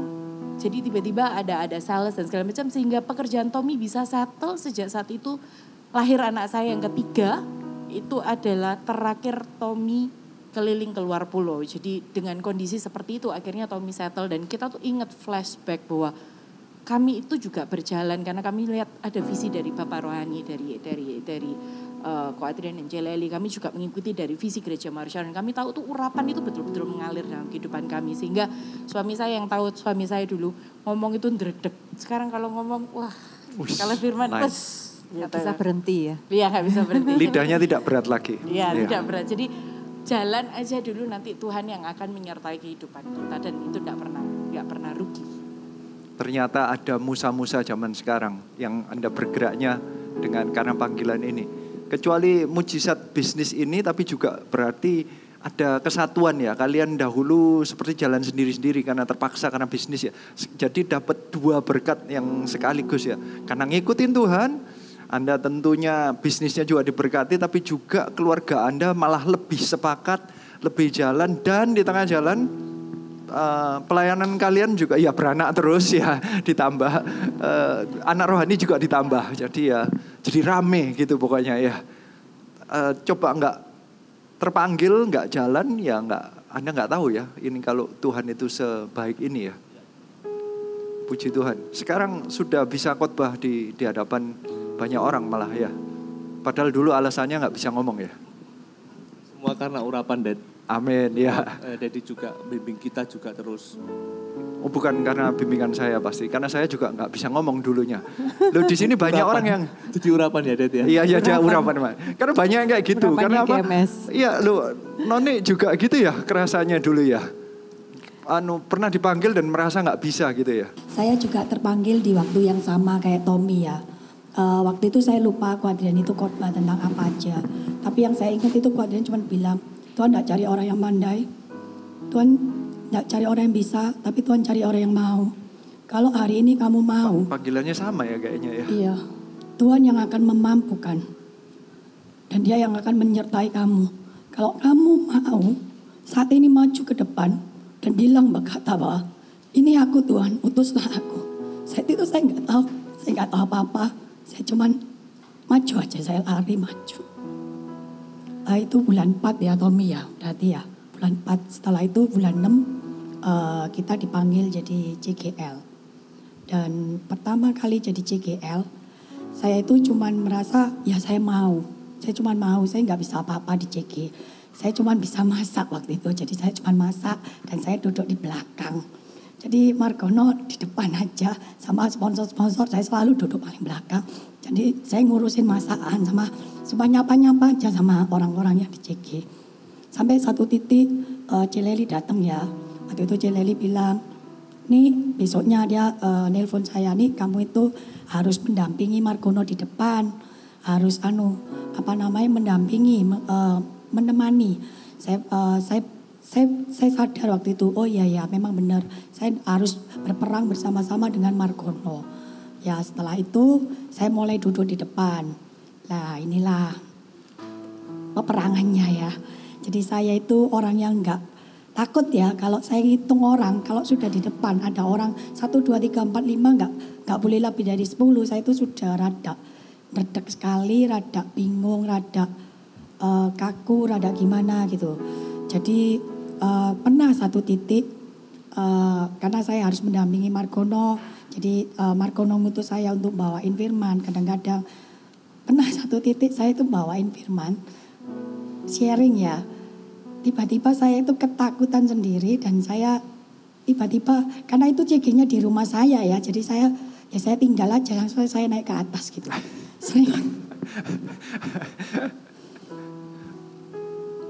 Waktu itu sudah JGL ya? Iya JGL. Tuhan, ya. ya.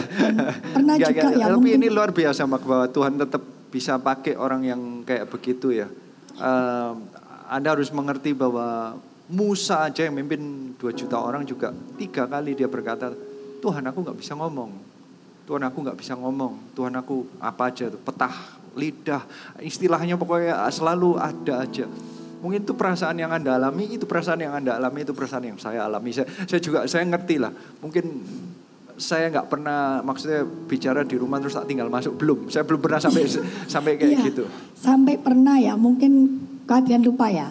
Pernah juga saya di depan uh, panggung waktu itu terus saya tiba-tiba uh, bingung mau ngomong apa saya taruh micnya dan saya bersyukur sih di GMS ini kita punya uh, kita di ada pembapakan ya di CG itu bapak dan anak. Mungkin kalian lupa ya. Waktu lupa. itu uh, selesai CG kalian itu panggil saya di uh, apa di samping gitu. Nih kamu kalau bisa jangan seperti itu. Kalau salah ya sudah terusin aja maju terus. Itu sepertinya saya melihat matanya dengan serius saya melihat mata seorang papa yang mengajari saya uh, bahwa saya harus konsisten, bukan konsisten untuk terus salah gitu loh. Konsisten bahwa ya. saya harus bagus pelajaran yang bagus ya. Bahwa saya harus konsisten, saya memperbaiki kesalahan saya dan saya tidak boleh berhenti di tengah jalan. Makanya itu sekarang meskipun anu ya saya belajar untuk maju terus. Ya, puji Tuhan. Ya, uh, ada yang mau ditambahin, Margono? Ya, uh, saya ingat. Sorry. Ya, saya ingat waktu uh, kita masih anggota SIGI waktu itu ya. Saya ingat ketika tiba-tiba karena nggak direncanakan, tiba-tiba disuruh doa, suruh doa dia gemeter sekali, gemeter terus karena tetap dipaksa suruh doa, jadi ya dipaksa. Dia, ya, jadi dia tetap doa dengan gemeter-gemeter sampai ya aminnya aja lupa gitu loh, ndak ndak ndak pakai amin gitu. Udah langsung mic-nya diserahkan gitu gitu. Terus pulangnya bilang, saya kok takut ya bawa ciki lagi. saya harap nggak ada yang takut lagi, tapi ini saya menunjukkan mereka semua sekarang sudah jadi pemimpin. Iya. Mereka pemimpin ratusan orang dan itu startnya dari yang doa nggak pakai amin ya eh, bahkan mau khotbah ditinggal naik ke atas kalau anda pengalamannya kayak apa Tom? Sharing firman Tuhan cuma lima menit. Lima menit ya oke. Okay. ya ya wah luar biasa. Tapi nggak ngerti artinya apa nak. Intinya nggak ada. Jadi Tuhan Yesus itu baik. Tuhan Yesus selalu ada dalam kehidupan anda. Amin. Tuhan tuh baik ya, walaupun dengan kekurangan ya. seperti itu, tapi anggota CG Anda benar-benar imannya kuat dalam melihat visi, dalam mengerjakan visi di CG. Enggak apa-apa dengan CGL yang seperti ini, thank you Tuhan.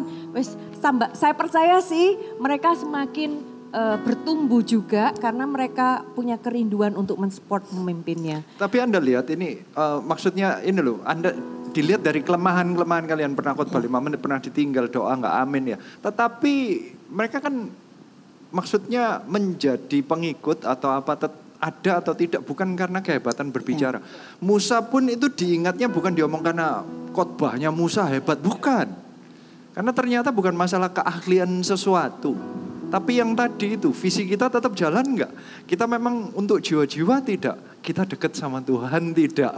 Ujung-ujungnya itu bukan masalah. Jadi kadang kita memang salah tangkap menolak untuk melayani karena hal-hal yang lain. Karena pekerjaan lah, karena nggak bisa ngomong lah, karena ini itulah. Padahal bukan itu yang membuat Musa menjadi pemimpin yang luar biasa yang sampai ditangkap Alkitab. Tapi karena pengorbanan hatinya, nangkep Tuhannya. Jadi ya mereka sekarang bisa dipakai Tuhan karena Tuhan tetap menyertai orang-orang yang mau nangkep visi kerajaan Allah, konsisten sampai akhir. Memang belain jiwa-jiwa, mau benar mau salah, kalau ada urupan Tuhan ya nanti ditumbuh-tumbuhkan. Ujung-ujungnya memang lebih baik kalau kita punya kelemahan kayak begini. Saya ngomong kita karena saya juga tipe orang. Saya pernah lima menit enggak? Pasti pernah. Zaman dahulu. Saya pasti pernah. Saya cuma lupa aja. Mau lupa-lupakan gitu loh ya. Uh, kalau sekarang lebih lima menit sering. Ya kan maksudnya ya. Uh, kalau kalau saya mulainya dari kayak begitu, ya sekarang saya nggak ada di tempat ini. Tapi saya percaya kita semua mulai dari yang jelek begitu, tetapi dengan konsisten tetap menangkap visi Tuhan, tetap jalani tahu apa kehendak Tuhan, tetap setia aja. Ujung-ujungnya Tuhan bisa pakai. Akhirnya sampai akhir hidup kita kita bisa memuliakan nama Tuhan. Karena nantinya kita nggak pernah bisa klaim itu karena saya pintar ngomong, itu karena saya hebat, karena saya tahu sesuatu bukan semuanya karena Tuhan. Karena kita startnya selalu kayak Musa. Musa juga bisa bahkan disebut seseorang yang paling lemah lembut. Lemah lembut itu mik. Mik itu saya kok curiga bukan hanya cuma masalah marah atau nggak marah, bukan masalah sabar atau tidak. Buktinya Musa nggak masuk tanah perjanjian karena dia marah. Jadi bukan karena marah nggak marah, tapi karena ada hati. Dia nggak pernah menyombongkan kemampuannya. Di kisah Rasul 7 ayat 22 dikatakan Musa itu adalah seseorang yang powerful in speech and in deeds. Berarti dalam perkataan dia berkuasa. Tetapi Musa tidak pernah menonjolkan itu. Kehebatan pengetahuannya. Dia tiba-tiba mengarang lagu aja. Kita lihat tuh orang ini bisa nulis bisa ngomong. Dia sering khotbah ternyata. Diomongin kan mestinya Musa itu dikirimin Harun sebagai pembicara juru bicaranya saya rasa cuman tiga kali ngomong sama Firaun itu yang ngomong Harun sisanya yang ngomong Musa sendiri. Jadi sebenarnya bisa ngomong. Buktinya sekarang doa terus ya, Noni ya. Buktinya ya bisa khotbah ya. Buktinya ya. Doanya luar biasa ya, luar ini biasa sekarang. Ya. Tujuannya luar biasa. Ya, so uh, ternyata gitu. Sekarang berapa menit, Pak? Kalau khotbah? Tergantung S Pro-nya. Waduh gitu ya. Berarti berapapun waktu yang disiapkan gitu ya. Kapan mengalir, Dad? Wah, gitu ya. Uh, saya mau menambahkan Ya. Mbak Dian, kalau em, bagi kami berdua, setiap kesempatan yang Tuhan kasih, Tuhan berikan, kami akan selalu menjawab, ya Tuhan kami mau. Karena kami tahu Tuhan itu menemukan kami bukan hanya karena gagap nggak bisa bicara, atau bukan karena tidak punya waktu, pekerjaannya masih repot. Tapi kami ditemukan dalam keadaan compang-camping, seorang pengemis, bagaikan seorang pengemis ada di pinggir jalan, yang sudah cuman punya satu mangkok, dan itu yang telas yang kita punya. Sejak hari itu ketika Tuhan mengirim seorang bapak rohani yang dalam perjalanan mengerjakan visi, mestinya Bapak rohani kami punya pilihan sih, dia nggak berhenti untuk mengulurkan urapannya itu, meminjamkan urapannya itu buat kami.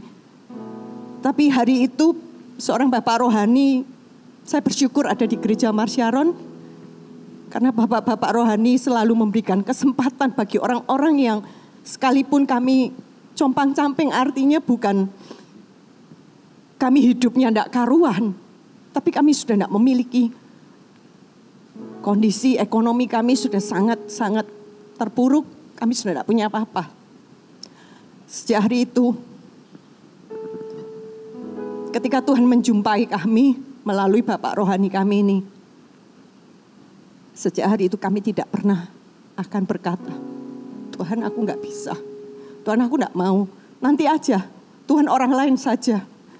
Sekalipun itu menurut kami kami nggak bisa melakukannya, tapi kami percaya kalau kami berkata Tuhan aku mau, Tuhan aku mau, aku siap untuk mengerjakannya, maka urapan Tuhan itu, urapan yang disediakan seribu gereja dan satu juta murid itu akan menyertai hidupmu. Para cekers, kalau saya seorang pengemis, saya tidak pernah mau menolak setiap kesempatan kalau Anda diberikan kesempatan oleh CGLmu menjadi sponsor, Anda menjadi apa pun, melayani di CG, jangan pernah menolak. Kalau kau menolaknya, hari ini saya yang meminta urapan itu. Double porsikan kepada saya Tuhan, saya yang akan mengerjakannya. Kami berdua yang akan mengerjakannya. Karena kami percaya seribu gereja dan satu juta murid itu bisa terjadi tanpa dan dengan kita. Dan saya memilih untuk mengerjakan itu, saya mau ada di dalamnya. Cikers, kami sangat mengasihi kalian. Dari khotbahnya Musa, luar biasa. Hidupnya yang mengalami tiga fase kehidupan, tapi Musa di akhir hidupnya karena visi itu yang membuat dia bisa sampai di akhir hidupnya dia mencintai Allahnya, dia mengerjakan visinya. Sekalipun orang-orang Israel tegar tengkuknya, tidak pernah bertobat, terus jatuh bangunnya, tapi tidak membuat Musa untuk berhenti melayani Allahnya. Saya percaya di sesi series Musa ini, saya rindu sekali sejak hari pertama Musa ini, renungan yang pertama, saya selalu berseru, Tuhan, Tuhan saya minta lewat CG online dengan series Musa ini akan bangkit Musa-Musa yang meresponi mengerjakan visi Tuhan. Ya. Seperti yang sudah dialami oleh Tommy Desi, juga oleh Noni dan Markono. Ya. Bukan hanya melayani Tuhan, tapi Tuhan itu menyertai hidup kita dengan luar biasa. Dan hari ini bersama dengan kami, narasumber yang bersama dengan kami, bukan hanya mereka melayani Tuhan, tapi mereka benar-benar mengalami mujizat Tuhan dalam hidup mereka. Tuhan tidak pernah mau berhutang ketika kita melayaninya maka dia akan menyertai hidupmu. Kita mau dengarkan kesaksian dari narasumber kami malam hari ini luar biasa Shirley dan Erwin. Saya senang sekali kalian bisa ada di tempat ini. Bahkan juga menyaksikan mujizat Tuhan yang terjadi dalam kehidupan kalian. Silakan Shirley bisa menceritakan mujizat Tuhan yang luar biasa. Oke, uh, jadi sebelum kami menikah, kami melakukan blood test jadi kami melakukan blood test bersama-sama tapi hasilnya itu tidak baik. Hasilnya sungguh mengejutkan buat saya pribadi, buat Erwin juga. Gimana uh, ditemukan ada kebocoran protein dari ginjal saya. Jadi pada waktu itu kreatin saya itu sudah mencapai 1,9. Sedangkan normalnya itu sebetulnya untuk wanita itu 1,2. Uh, dan setelah itu uh, kita dianjurkan untuk menemui beberapa dokter spesialis. Kita coba ketemu satu, ya dua, second open, opinion, third opinion. Tapi mereka hanya memberikan obat untuk mencegah agar kreatin itu tidak semakin tinggi. Dan waktu demi waktu dengan menjaga pola makan, konsumsi obat, itu tidak membaik. Ginjalnya semakin lama fungsinya semakin menurun.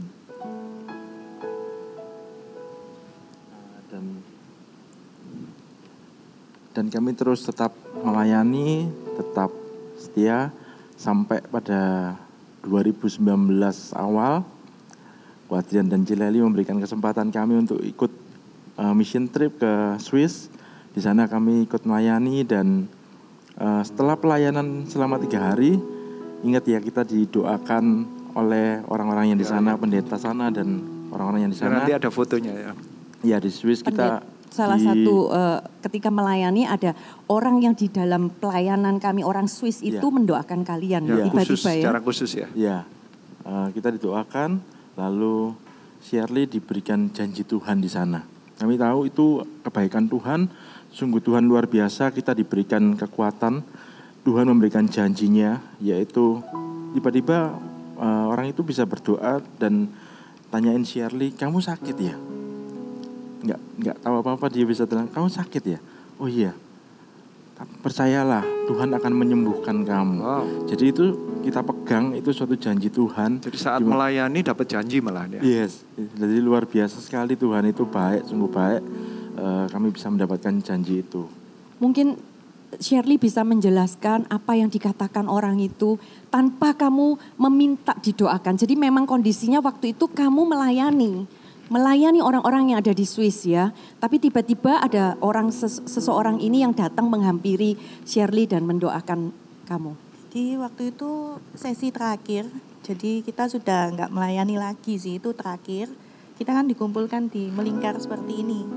Kita disuruh berlutut, kita didoakan, ingat ya Pak Brian ya? Jadi saat didoakan itu saya udah nggak kuat, udah nangis terus. Dia itu ngelut doa di belakang saya sambil ngelus-ngelus gini, di, dilus-lus gitu ya. Terus dilus-lus. Terus setelah selesai, saya di, diajak bicara. Kamu sakit ya? Saya bilang, loh kamu kok tahu? Terus eh, dia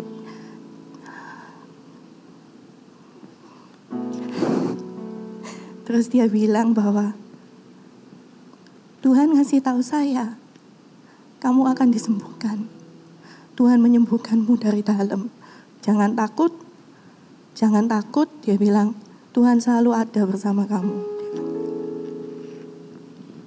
Terus ceritakan, eh, mestinya bahayanya apa itu kalau Eh, jadi setelah pulang, eh, kita berdua bulan depannya itu waktunya check up. Kita check up di dokter di luar negeri, dokter spesialis ginjal yang saat itu menangani kita. Saat itu eh, dia kaget, dia kaget gitu, dia kaget bahwa loh setelah dites darah hasil saya ini melonjak waktu itu sampai ke 15,73. Dokter itu sampai shock sih. Itu itu juga menurut saya sebuah mujizat. Karena saya kan kalau di ruang tunggu itu saya ngobrol sama beberapa Kreatininnya ya itu ya? Kreatininnya 15. Oke, normalnya berapa supaya 1,2? 1,2? 1,2. ya. Jadi kalau di luar tuh kan saya kadang ngobrol sama pasien-pasien sambil nunggu giliran masuk. Ada yang tiga tapi sudah di kursi roda. Ada yang tujuh sudah cuci Kreatininnya kreatin tiga, tiga di kursi di roda. kursi roda. Ada yang tujuh sudah pernah kolaps. 7 sudah Tujuh, tidur gini ya. Kolaps Kamu dan 15 harus masih saya lari-lari. 15 masih masih ke Masih Swiss masih ke ke Swiss. Swiss pelayanan. Waktu ah. Terus 10 itu Swiss ya. 10. Sekarang sudah 15 ya itu Iya. masih masih pelayanan. masih Wow. pelayanan. Jadi dokternya itu sampai shock gitu loh. Kok bisa kayak gitu? Sampai kaki kan dipencet apa bengkak banget atau enggak. Terus dia bilang nggak bisa. Hari ini juga kamu harus cuci darah. Ya sempet sih saat itu bingung ya sama suami juga bingung. Tapi ya kita tetap percaya sih bahwa hidup hidup Shirley ini ada di tangan Tuhan gitu loh. Apa pun yang terjadi Tuhan tuh pasti lindungi gitu. Dan pada saat itu mama saya itu sebenarnya nggak pernah mau nggak pernah ikut. Waktu saya check up ke luar negeri itu mama saya nggak pernah ikut. Pada saat itu mama saya pas ikut gitu loh. Tiba-tiba mama saya, ayo mami pengen pengen masuk juga, pengen ketemu dokternya kayak gitu. Dokternya bilang ini harus transplant. Karena kamu kan masih muda. Kalian masih muda, kalian kan pasti pengen punya anak kayak gitu. Jadi lebih baik transplant. Karena kalau cuci darah pun Transplant itu berarti dianggap bahwa gi- ginjal Anda sudah nggak bisa berfungsi ya? dua-dua sudah nggak bisa berfungsi. Dua-duanya.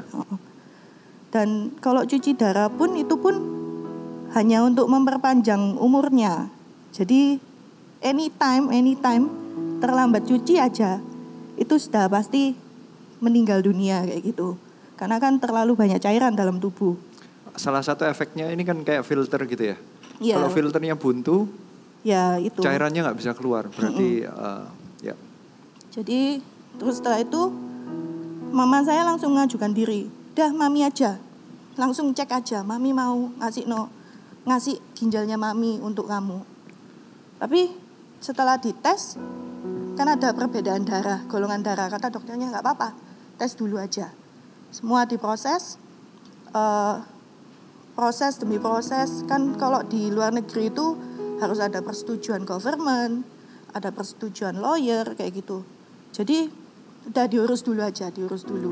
Jadi sambil menunggu, sambil diurus, saya dilubangi untuk eh, di tulang muda di sini untuk cuci darah. Lalu eh, Tuhan itu sungguh baik, selalu memberikan kami ini eh, kekuatan, selalu memberikan janji-janjinya gitu ya. Jadi pada bulan Juli eh, 2019 itu ada acara DIEK. Nah kita tetap melayani sebagai usher. Shirley juga di Jatim Expo itu ruangannya besar sekali ya. Dia bagian konsumsi, dia harus keliling mut, seperti muter-muter terus gitu ya sehari ya selama tiga hari ya. Tapi dia itu nggak pernah capek sama sekali. Dan Wow. kita juga sudah ngatur waktu sebelum itu cuci darah. Nah, nah setelah itu cuci darah setelah tiga hari cuci darah lagi lalu lanjut lagi ke BDI Kemudian Jalali ajak lagi ada acara lagi di BDI selama tiga hari lagi. Nah jadi eh, saya aja yang sehat kena acara yang tiga hari di ek itu saya flu gitu. Tapi dia malah sehat sekali gitu. Jadi luar biasa itu mujizat Tuhan. Iya. Ya, bagi kita itu mujizat Tuhan meskipun Tuhan belum memberikan kesembuhan langsung, tapi banyak penyertaan Tuhan kayak gitu. Dan itu salah satu mujizatnya juga. Dan di acara itu sekali lagi Tuhan memberikan janjinya. Jadi saya kan sebagai asyar waktu acara terakhir itu Pastor Philip ajak doa semua bergandengan tangan seperti itu ya. Kita asyar-asyar itu di bagian depan dekat panggung gitu eh, disuruh jaga-jaga maksudnya kalau ada yang mau jatuh atau apa kita itu bantu. Tapi ternyata asyir-asyir itu semua juga ikut doa gandengan tangan. Bahkan semua pada kayak sempoyongan mau rabah gitu kena urapan Tuhan termasuk saya sendiri. Nah di sana Tuhan itu mem- memberikan saya janji bahwa saya dengar bahwa tenanglah jangan takut karena aku akan menyembuhkan istrimu saya jelas itu dengar. Dua-duanya jadi dapat ya? itu Juli dan eh, ya dapat janji Tuhan sekali lagi. Jadi eh, untuk selanjutnya seperti apa kita tetap diberikan kekuatan. Ya. Kemudian? Eh, kemudian setelah di ek itu kan bulan Juli. Kita Agustusnya itu harus final check up. Di di luar negeri di dokter spesialis itu final check up dan juga ngelihat hasil check up tesnya mama saya. Dan juga untuk pertemuan terakhir untuk government sama eh, sorry negara persetujuan negara setempat dan juga lawyer pengacara setempat sana. Apakah saya ini disetujui atau tidak? Diperbolehkan atau tidak secara negara sana? Boleh nggak transplant di sana? Kayak gitu. Eh, jadi luar biasanya itu ada interview terakhir biasanya itu orang untuk pengurusan transplantasi di negara itu itu pengurusannya bisa sampai 3-5 tahun ada Berapa? 3 sampai 5 tahun 3 sampai 5 tahun. Iya. Oke. jadi mereka harus cuci darah sampai ada ada kejadian sampai cuci darah sampai tiga tahun sampai akhirnya organ tubuhnya salah satu organ tubuhnya nggak kuat akhirnya pun harus terpending lagi kayak gitu. Tapi puji Tuhannya eh, saya sekali masuk sama mama saya sekali di interview langsung disetujui. Dia bilang udah nggak apa-apa cepet kamu cari jadwal kayak gitu. Ya itu luar biasa sih menurut saya. Dan terus akhirnya kita ketemu setelah dari lawyer kita ketemu sama dokternya dokter bilang oke kapan kapan kamu mau transplant Terus saya bilang ya oke dokter bisanya kapan dan ternyata eh, surprise dari Tuhannya transplantnya itu sehari sebelum ulang tahun saya gitu Jadi dokternya memberi jadwal itu tanggal 11 September gitu. Dan saya sampai shock gitu loh. Sampai lihat ke suami saya loh, luar biasa ya Tuhan ini kayak sampai tanggal itu kayak diatur gitu loh. Dan setelah itu ya bulan depannya kita kembali karena kan operasinya tanggal 11 September itu. Jadi sebelumnya kita datang dulu ke sana. Ada mujizat sekali lagi waktu uh, sebelum ditransplant, sebelum dioperasi, memang Shirley harus dicuci darah lagi dan karena uh, ini Shirley ini adalah beda golongan darah dengan maminya. Hmm. Itu juga suatu mujizat bahwa dokter ini juga bisa dia beda golongan darah tapi bisa bantu transplant seperti itu. Tapi ada proses uh, cuci darah lagi satu mesin itu selama lima jam dan ada satu mesin lagi namanya plasma peresis itu adalah untuk menurunkan antibodinya Shirley yang dari beda golongan darah supaya bisa nerima dari maminya itu tujuh jam. Nah jadi total harus tiduran itu tujuh jam dan lima jam. Tapi puji Tuhannya lagi mujizat alat itu bisa digabungkan jadi satu. Jadi dua alat itu bekerja bersama-sama hanya tujuh jam saja. Dan dokternya pun sampai bilang ke Shirley, kamu ini spesial, luar biasa. Karena alat ini baru pertama kali dijalankan oh. seperti ini. Tidak pernah sebelumnya. Jadi oh itu kita bersyukur sekali. Oh Tuhan itu begitu cintanya sama kita ini. Sampai semua diatur yang terbaik seperti itu ya. Hanya itu, tidak hanya itu, uh, pemulihan saya ini Terus sekarang sudah pulih ya? Pulih, pulih. Sudah melewati dan Anda oke, okay, Mama oke. Okay. Ya, semuanya sehat sih. Puji Tuhan. Oh ya. Jadi di hari ulang tahunmu 12 September itu Tuhan mau bukan hanya uh, start dari penambahan usianya kamu itu dimulai dengan segalanya dengan baru, ginjal baru ya. ginjal yang baru. Dan kreatininnya sudah turun jauh ya. Sudah, normal ya? Sudah sekarang 1,5 sih. 1,5 sejak transplant sampai sekarang stabil dan boleh makan apa pun Oh itu salah satu penderitaan Dan sebentar Anda. lagi boleh minum banyak kan dulu kan yeah. minum cuman boleh maksimal satu liter. Satu Dan sebentar lagi akan diberikan karunia yeah. kasih karunia punya anak. Amin. Amin. Ya. Uh, hanya itu sih C. Jadi selama nggak hanya mujizat kesembuhan, tapi uh, juga ada mujizat pemulihan di mana saya ini dulunya itu selalu merasa bahwa mama saya ini tidak mencintai saya, saya ini kayak dibedakan kayak gitu loh. Uh, tapi melalui proses demi proses Tuhan tuh membuka mata saya, menunjukkan saya bahwa apa yang saya rasakan selama ini nggak benar. Karena untuk mama saya memberikan ginjalnya pada umur dia yang 65 tahun itu sebenarnya uh, not recommend ya. Karena harusnya itu kan lebih baik di bawah 60 gitu. Tapi mama saya tetap mau berkorban rela buat saya.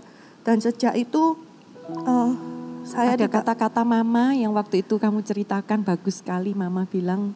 Uh, yang mama bilang itu uh, daripada harus uh, mami ini enggak yeah. mami ini tidak merokok mami ini tidak minum mami tahu mami ini sehat. Akan lebih aman jika mami ini yang ngasih ke kamu daripada harus orang lain yang nggak jelas ini orang sehat atau enggak ya. maksudnya ginjalnya sehat atau enggak dan harus buat untuk kamu dan mami juga berharap sih supaya kita ini juga bisa punya, punya keturunan ya di uh, saya luar melihat biasa. mama saya ini sungguh luar biasa ya. sejak saat itu saya sudah nggak pernah saya hubungan saya baik dipulihkan sama Tuhan dan saya begitu mencintai mama saya Wow. Saya masih teringat yang waktu uh, kami bersama-sama dengan satu keluarga berdoa sebelum proses transplant ini dilakukan. Uh, satu keluarga begitu indah kami mengalami hadirat Tuhan. Uh, satu keluarga kumpul dan mereka saling mengampuni to each other. Jadi uh, ada pemberesan secara rohani mereka, roh mereka sebelum ada bagian dari tubuh mama masuk ke bagian tubuhnya Shirley. Tuhan mau itu semua dipulihkan. It's so beautiful yang terjadi di dalam kehidupan kalian. Puji Tuhan Ji. Uh, terima kasih juga buat Ko Adrian Cileli yang sudah menguatkan kami, mendoakan kami selama Oh, ini. ini semua Tuhan Tuhan. sayang. Ya, Uh, Tuhan sayang kalian. Kalian harus mengerti bahwa ini mereka adalah pelayan Tuhan. Selama ini Erwin ini adalah biasanya yang kameramen yang di belakang layar bahkan jadi direkturnya. Jadi selama ini nggak pernah kelihatan baru sekarang ini muncul dia baru tahu oh sekarang duduk di di, di, di depan kamera biasanya di belakang kamera ya. Jadi mereka memang pelayan Tuhan oleh karena itu saya percaya makanya Tuhan berikan mujizat demi mujizat. Mujizatnya bukan hanya satu persatu sampai transplantasinya yang itu sudah mujizat dan sekarang sudah normal kreatininnya tapi juga mujizat yang lebih luar biasa keluarga yang dipulihkan. Hubungan Shirley dengan mamanya yang dipulihkan saya percaya itu yang nggak bisa dibayar dengan harga apa pun. Yes. So Tuhan itu begitu baik dan saya percaya orang-orang yang mau ngikut Tuhan itu pasti juga bisa mengalami mujizatnya sendiri-sendiri. Mujizat untuk Shirley dan Erwin unik, tapi saya percaya setiap Anda juga bisa mengalaminya. Hari ini, saat kita sedang memikirkan Musa, saya percaya kok kalau Tuhan itu lagi mau membangkitkan banyak orang-orang yang seperti Musa, para pemimpin yang punya hati Bapa, pemimpin yang kenal dengan Tuhannya dan dikenal dengan Tuhannya. Kami percaya nanti Tuhan akan mengangkat orang yang konsisten dalam visi, orang yang bisa memberikan dalam hidupnya berkat, even sebelum mati dihabiskan semua, apa pun yang ada di dalam dirinya diberikan pada orang lain. Orang yang begitu menangkap visi kerajaan Allah bahwa tujuannya adalah untuk orang manusia, untuk umat jiwa jiwa-jiwa, sehingga nanti kalau dia pergi akan ditangisi orang. Bahkan orang yang selalu punya sikap hati Bapa, menyiapkan berikutnya siapa pemimpin berikutnya. Dia mengajari, menyiapkan sehingga nantinya ada orang lain yang akan meneruskan apa pun yang sedang kita lakukan. Yes, Menyiapkan generasi berikutnya baik itu di dalam keluarga kita maupun di dalam pelayanan kita, di dalam bisnis kita. Orang yang selalu menjadi pembapa, meneruskan, membangkitkan bapak demi bapak. Bukan hanya itu, yang terutama saya rindunya akan bangkit orang-orang yang dikenal oleh Tuhan. Orang yang tahu tujuan hidupnya, upah yang dikejar itu adalah hadirat Tuhan. Upah yang dikejar itu adalah pengenalan akan Tuhan. Mau ke mana pun perginya Anda, mau itu di waktu di masa Anda dapat berkat atau tidak dapat berkat. Entah Anda benar-benar tujuannya untuk uh, mencapai yang Tuhan janjikan atau tidak. Saya rindunya biarlah ada bangkit orang-orang yang tujuannya adalah mendekat dengan Tuhan. Ada satu titik Musa itu berkata kepada Tuhan, Tuhan, aku nggak mau pergi ke mana pun jika engkau nggak berjalan bersama dengan kami. Aku tinggal di Sinai pun nggak nggak dapat tanah perjanjian pun nggak apa-apa. Yang penting aku berada dengan engkau. Musa sudah begitu nangkap kehendak Tuhan dan hadirat Tuhan. Dia nggak bisa pergi ke mana-mana tanpa Tuhan. Ini yang saya paling rindukan. Muncul Musa-Musa yang menangkap hati Tuhan. Yang mengejarnya adalah pengenalan akan Tuhan. Yang mengejarnya dalam seluruh kehidupannya. Itu adalah hadirat Tuhan. Hari ini seperti di Keluaran 3 ayat 4 dikatakan demikian. Ketika dilihat Tuhan bahwa Musa menyimpang untuk memeriksanya. Berserulah Allah dari tengah-tengah semak duri itu kepadanya. Dan berteriak, Musa, Musa. Dan ia menjawab, Ya Allah, hari ini anggaplah Anda melihat di TV Anda, di iPad Anda, di handphone Anda. Itu ada semak belukar yang sedang terbakar. Allah yang menyiapkan visinya, Allah yang menyiapkan kehadirannya, Allah yang menyiapkan urapannya, Allah yang mau membangkitkan Anda, Allah yang mau memakai kehidupan Anda untuk memberkati banyak orang lain, Allah yang mau menyiapkan Anda untuk mencari umat Allah, Allah yang nantinya akan dibawa untuk berhadapan muka dengan muka dengan Allah sendiri. Hari ini ada semak belukar yang terbakar, ada burning bush. Anggap saja sekarang tutup semua mata Anda. Tuhan sedang memanggil engkau. Nama Anda sedang dipanggil. Namamu bukan Musa, tetapi biarlah ini mewakili untuk karena ini saat kita membaca Musa.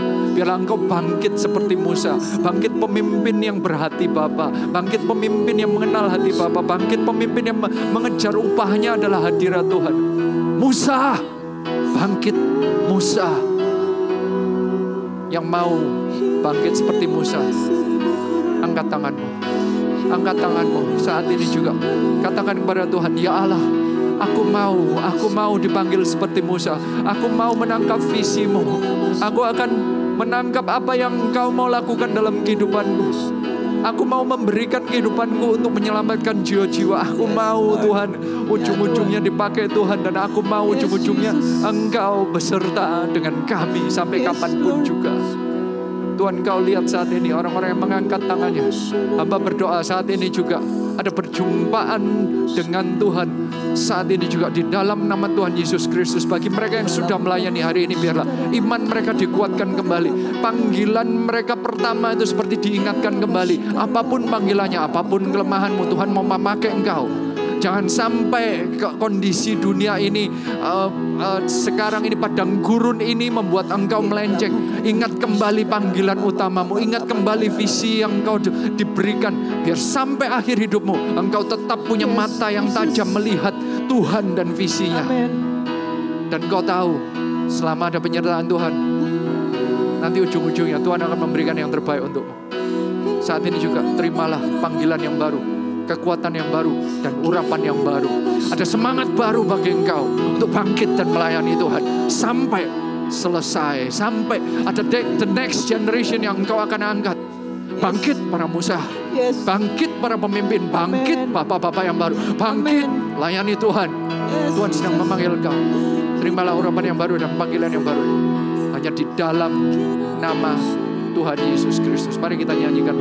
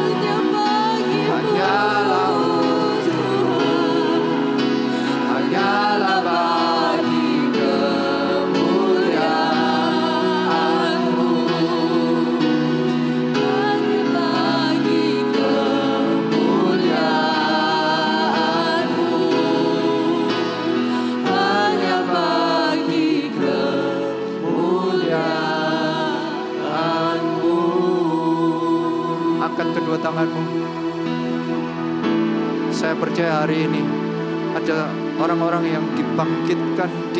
kembali visi kerajaan Allah yang telah diberikan dalam kehidupannya. Hari ini ada orang-orang yang dibangkitkan dan mau melayani Tuhan lebih lagi. Karena ujung-ujungnya kita itu menderita untuk Tuhan Yesus Kristus. Ujung-ujungnya kita mau menderita untuk meninggalkan segala comfort ini hanya untuk umat Allah dan itulah yang menyenangkan hati Tuhan. Dan ujung-ujungnya biarlah penyertaan Tuhan itu akan menyertai engkau ke mana pun engkau pergi dan saat engkau disertai Tuhan, kami percaya engkau akan menerima mujizat demi mujizat. Sama seperti mujizat yang diterima oleh para narasumber yang ada di tempat ini. Kami juga percaya setiap orang yang sedang mengalaminya, engkau juga bisa menerima selama engkau beserta dengan Tuhan. Ubah hatimu, Tuhan menyertai engkau dan engkau akan menerima mujizatnya. Laut merahmu akan dibelah oleh Tuhan. Tuhan yang akan berperang untuk engkau. Engkau tinggal tunggu diam tinggal di dalam visinya, kau akan mengalaminya. Bisa mujizat kesembuhan, bisa mujizat mengenai bisnis, mengenai keluarga, pemulihan keluarga, mengenai pelayanan, mengenai apa pun saya percaya Tuhan itu selama beserta dengan kau, dia bisa melakukannya karena Allah kita adalah Allah yang besar. Allah kita adalah Allah yang luar biasa. Terimalah urapan yang baru, iman yang baru, kekuatan yang baru untuk melalui segala padang gurunmu. Terimalah urapan ini seperti Musa menerima urapan yang baru ini. Hanya di dalam nama Tuhan Yesus Kristus. Semua yang percaya katakan, amin. We love you, 5000. God bless you. Sampai jumpa lagi. Shalom. all Cegers. Saya percaya setiap kita menikmati series Musa dan 14 hari ke depan kita akan menikmati The Living Bible dengan series Ada apa dengan Yosua? Yosua itu seseorang yang startnya dari bahkan latar belakangnya sebenarnya rada nggak jelas ya. Katanya abdinya Musa tetapi dia bisa menggantikan Musa yang menjadi pemimpin yang luar biasa. Dia bisa naik dia bisa menangkap visinya yang mestinya diberikan kepada Musa tetapi dia bisa mengambil sehingga Yosua ini bisa melakukan banyak mujizat yang bisa diomong ada ekuivalennya dengan yang dilakukan oleh Musa. Dia juga memimpin 2 juta orang dan menjadi seseorang yang menyelesaikan visi yang diberikan kepada Musa. Seseorang bagi saya, seseorang anak yang menangkap hati bapaknya dan menjalankan urapannya Pasti sehingga excited sampai ya. selesai. Ayo kita belajar Wow. hati anak dari Yosua ini selama 14 hari ini. Pasti seru deh. Dan kita akan memulainya series Yosua dari tanggal 4 November sampai dengan tanggal 17 November. Kita akan memberikan eh, setiap harinya ada pasal urut ya dari kitab Yosua.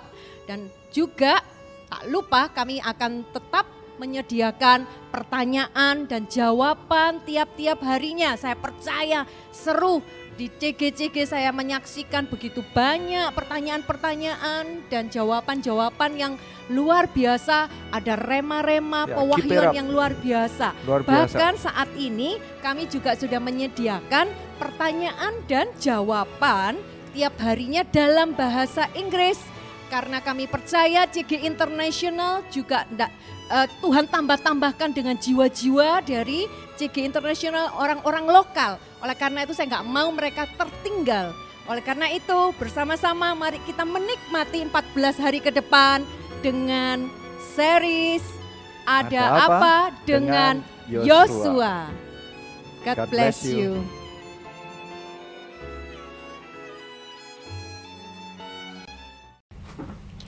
Shalom, saya Lili dari CGC 220. Di sini saya sungguh terberkati dalam mengikuti Living Bible Ada Apa Dengan Musa. Musa adalah seseorang yang dulu pernah gagal dalam mengendalikan diri hingga membunuh dua orang Mesir.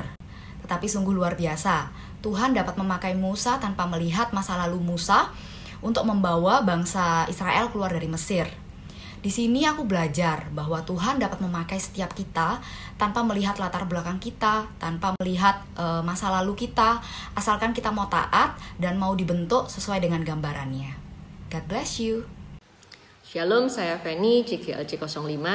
Eh, dari Keluaran 17 saya belajar mengenai ketaatan dan kerjasama eh, antara pemimpin rohani dan anak rohani. Seperti eh, saat Yosua melakukan eh, maju berperang, eh, Musa yang eh, harus mengangkat tongkatnya untuk menopang kemenangan bangsa Israel.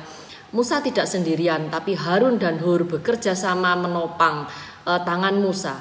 Eh, yang saya pelajari di sini adalah kita sebagai anak rohani, kita eh, jangan berdiam diri, kita juga harus ikut ambil bagian. Apa pun bagian kita, entah kita eh, berdoa, entah kita melayani eh, secara langsung, tapi janganlah kita berdiam diri, tapi mari kita bekerja sama untuk mewujudkan visi eh, 2030 300 eh, hingga dapat tergenapi. Terima kasih, Tuhan memberkati. Shalom, saya Kevin dari CGC 220. Kali ini saya akan men-sharingkan apa yang saya dapat dari gerakan The Living Bible Ada Apa Dengan Musa. Musa adalah seorang tokoh yang dipakai secara luar biasa oleh Tuhan. Tetapi bukan tanpa alasan Tuhan memakainya. Yang paling mengena di hati saya adalah ketika Tuhan menyuruh Musa untuk berangkat ke negeri yang berlimpah susu dan madunya tanpa bimbingan dari Tuhan. Tetapi Musa menolaknya dengan berkata bahwa apabila Tuhan tidak membimbingnya, maka Musa tidak akan berangkat dari situ. Ini mencerminkan bahwa Musa ini lebih mementingkan penyertaan Tuhan dari apa pun yang ada di dunia ini. Ini membuat saya berpikir bahwa di saat-saat sulit seperti ini, yang paling saya butuhkan sebenarnya adalah penyertaan Tuhan, bukan hanya berkat semata. Firman ini menguatkan saya bahwa Tuhan itu selalu menyertai kita. Jadi, yuk kita ikuti gerakan The Living Bible ini supaya kita mengenal pribadi Allah dan kehendak Allah lebih dalam lagi. We love you 5000. God bless you. Shalom. Shalom. Kami Andreas dan Vera dari CGC 160. Kami merasa sangat diberkati dan sangat bersyukur dengan adanya kegerakan The Living Bible seri Musa ini.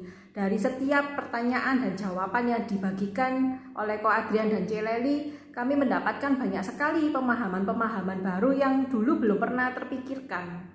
Kami juga boleh belajar dari Musa, seorang yang sangat lembut hatinya dan menginginkan Tuhan di atas segalanya, bahkan di atas berkat-berkatnya. Kami juga belajar untuk Jangan sampai menjadi seperti Harun yang berkompromi dengan dosa. Kami ajak setiap Cegiers untuk ikut ke gerakan The Living Bible ini. Kami percaya bahwa kehidupan setiap kita akan di-upgrade ketika kita mulai mengaplikasikan kebenaran-kebenaran firman Tuhan dalam kehidupan kita. We love you 5000. God, God bless, bless you. you.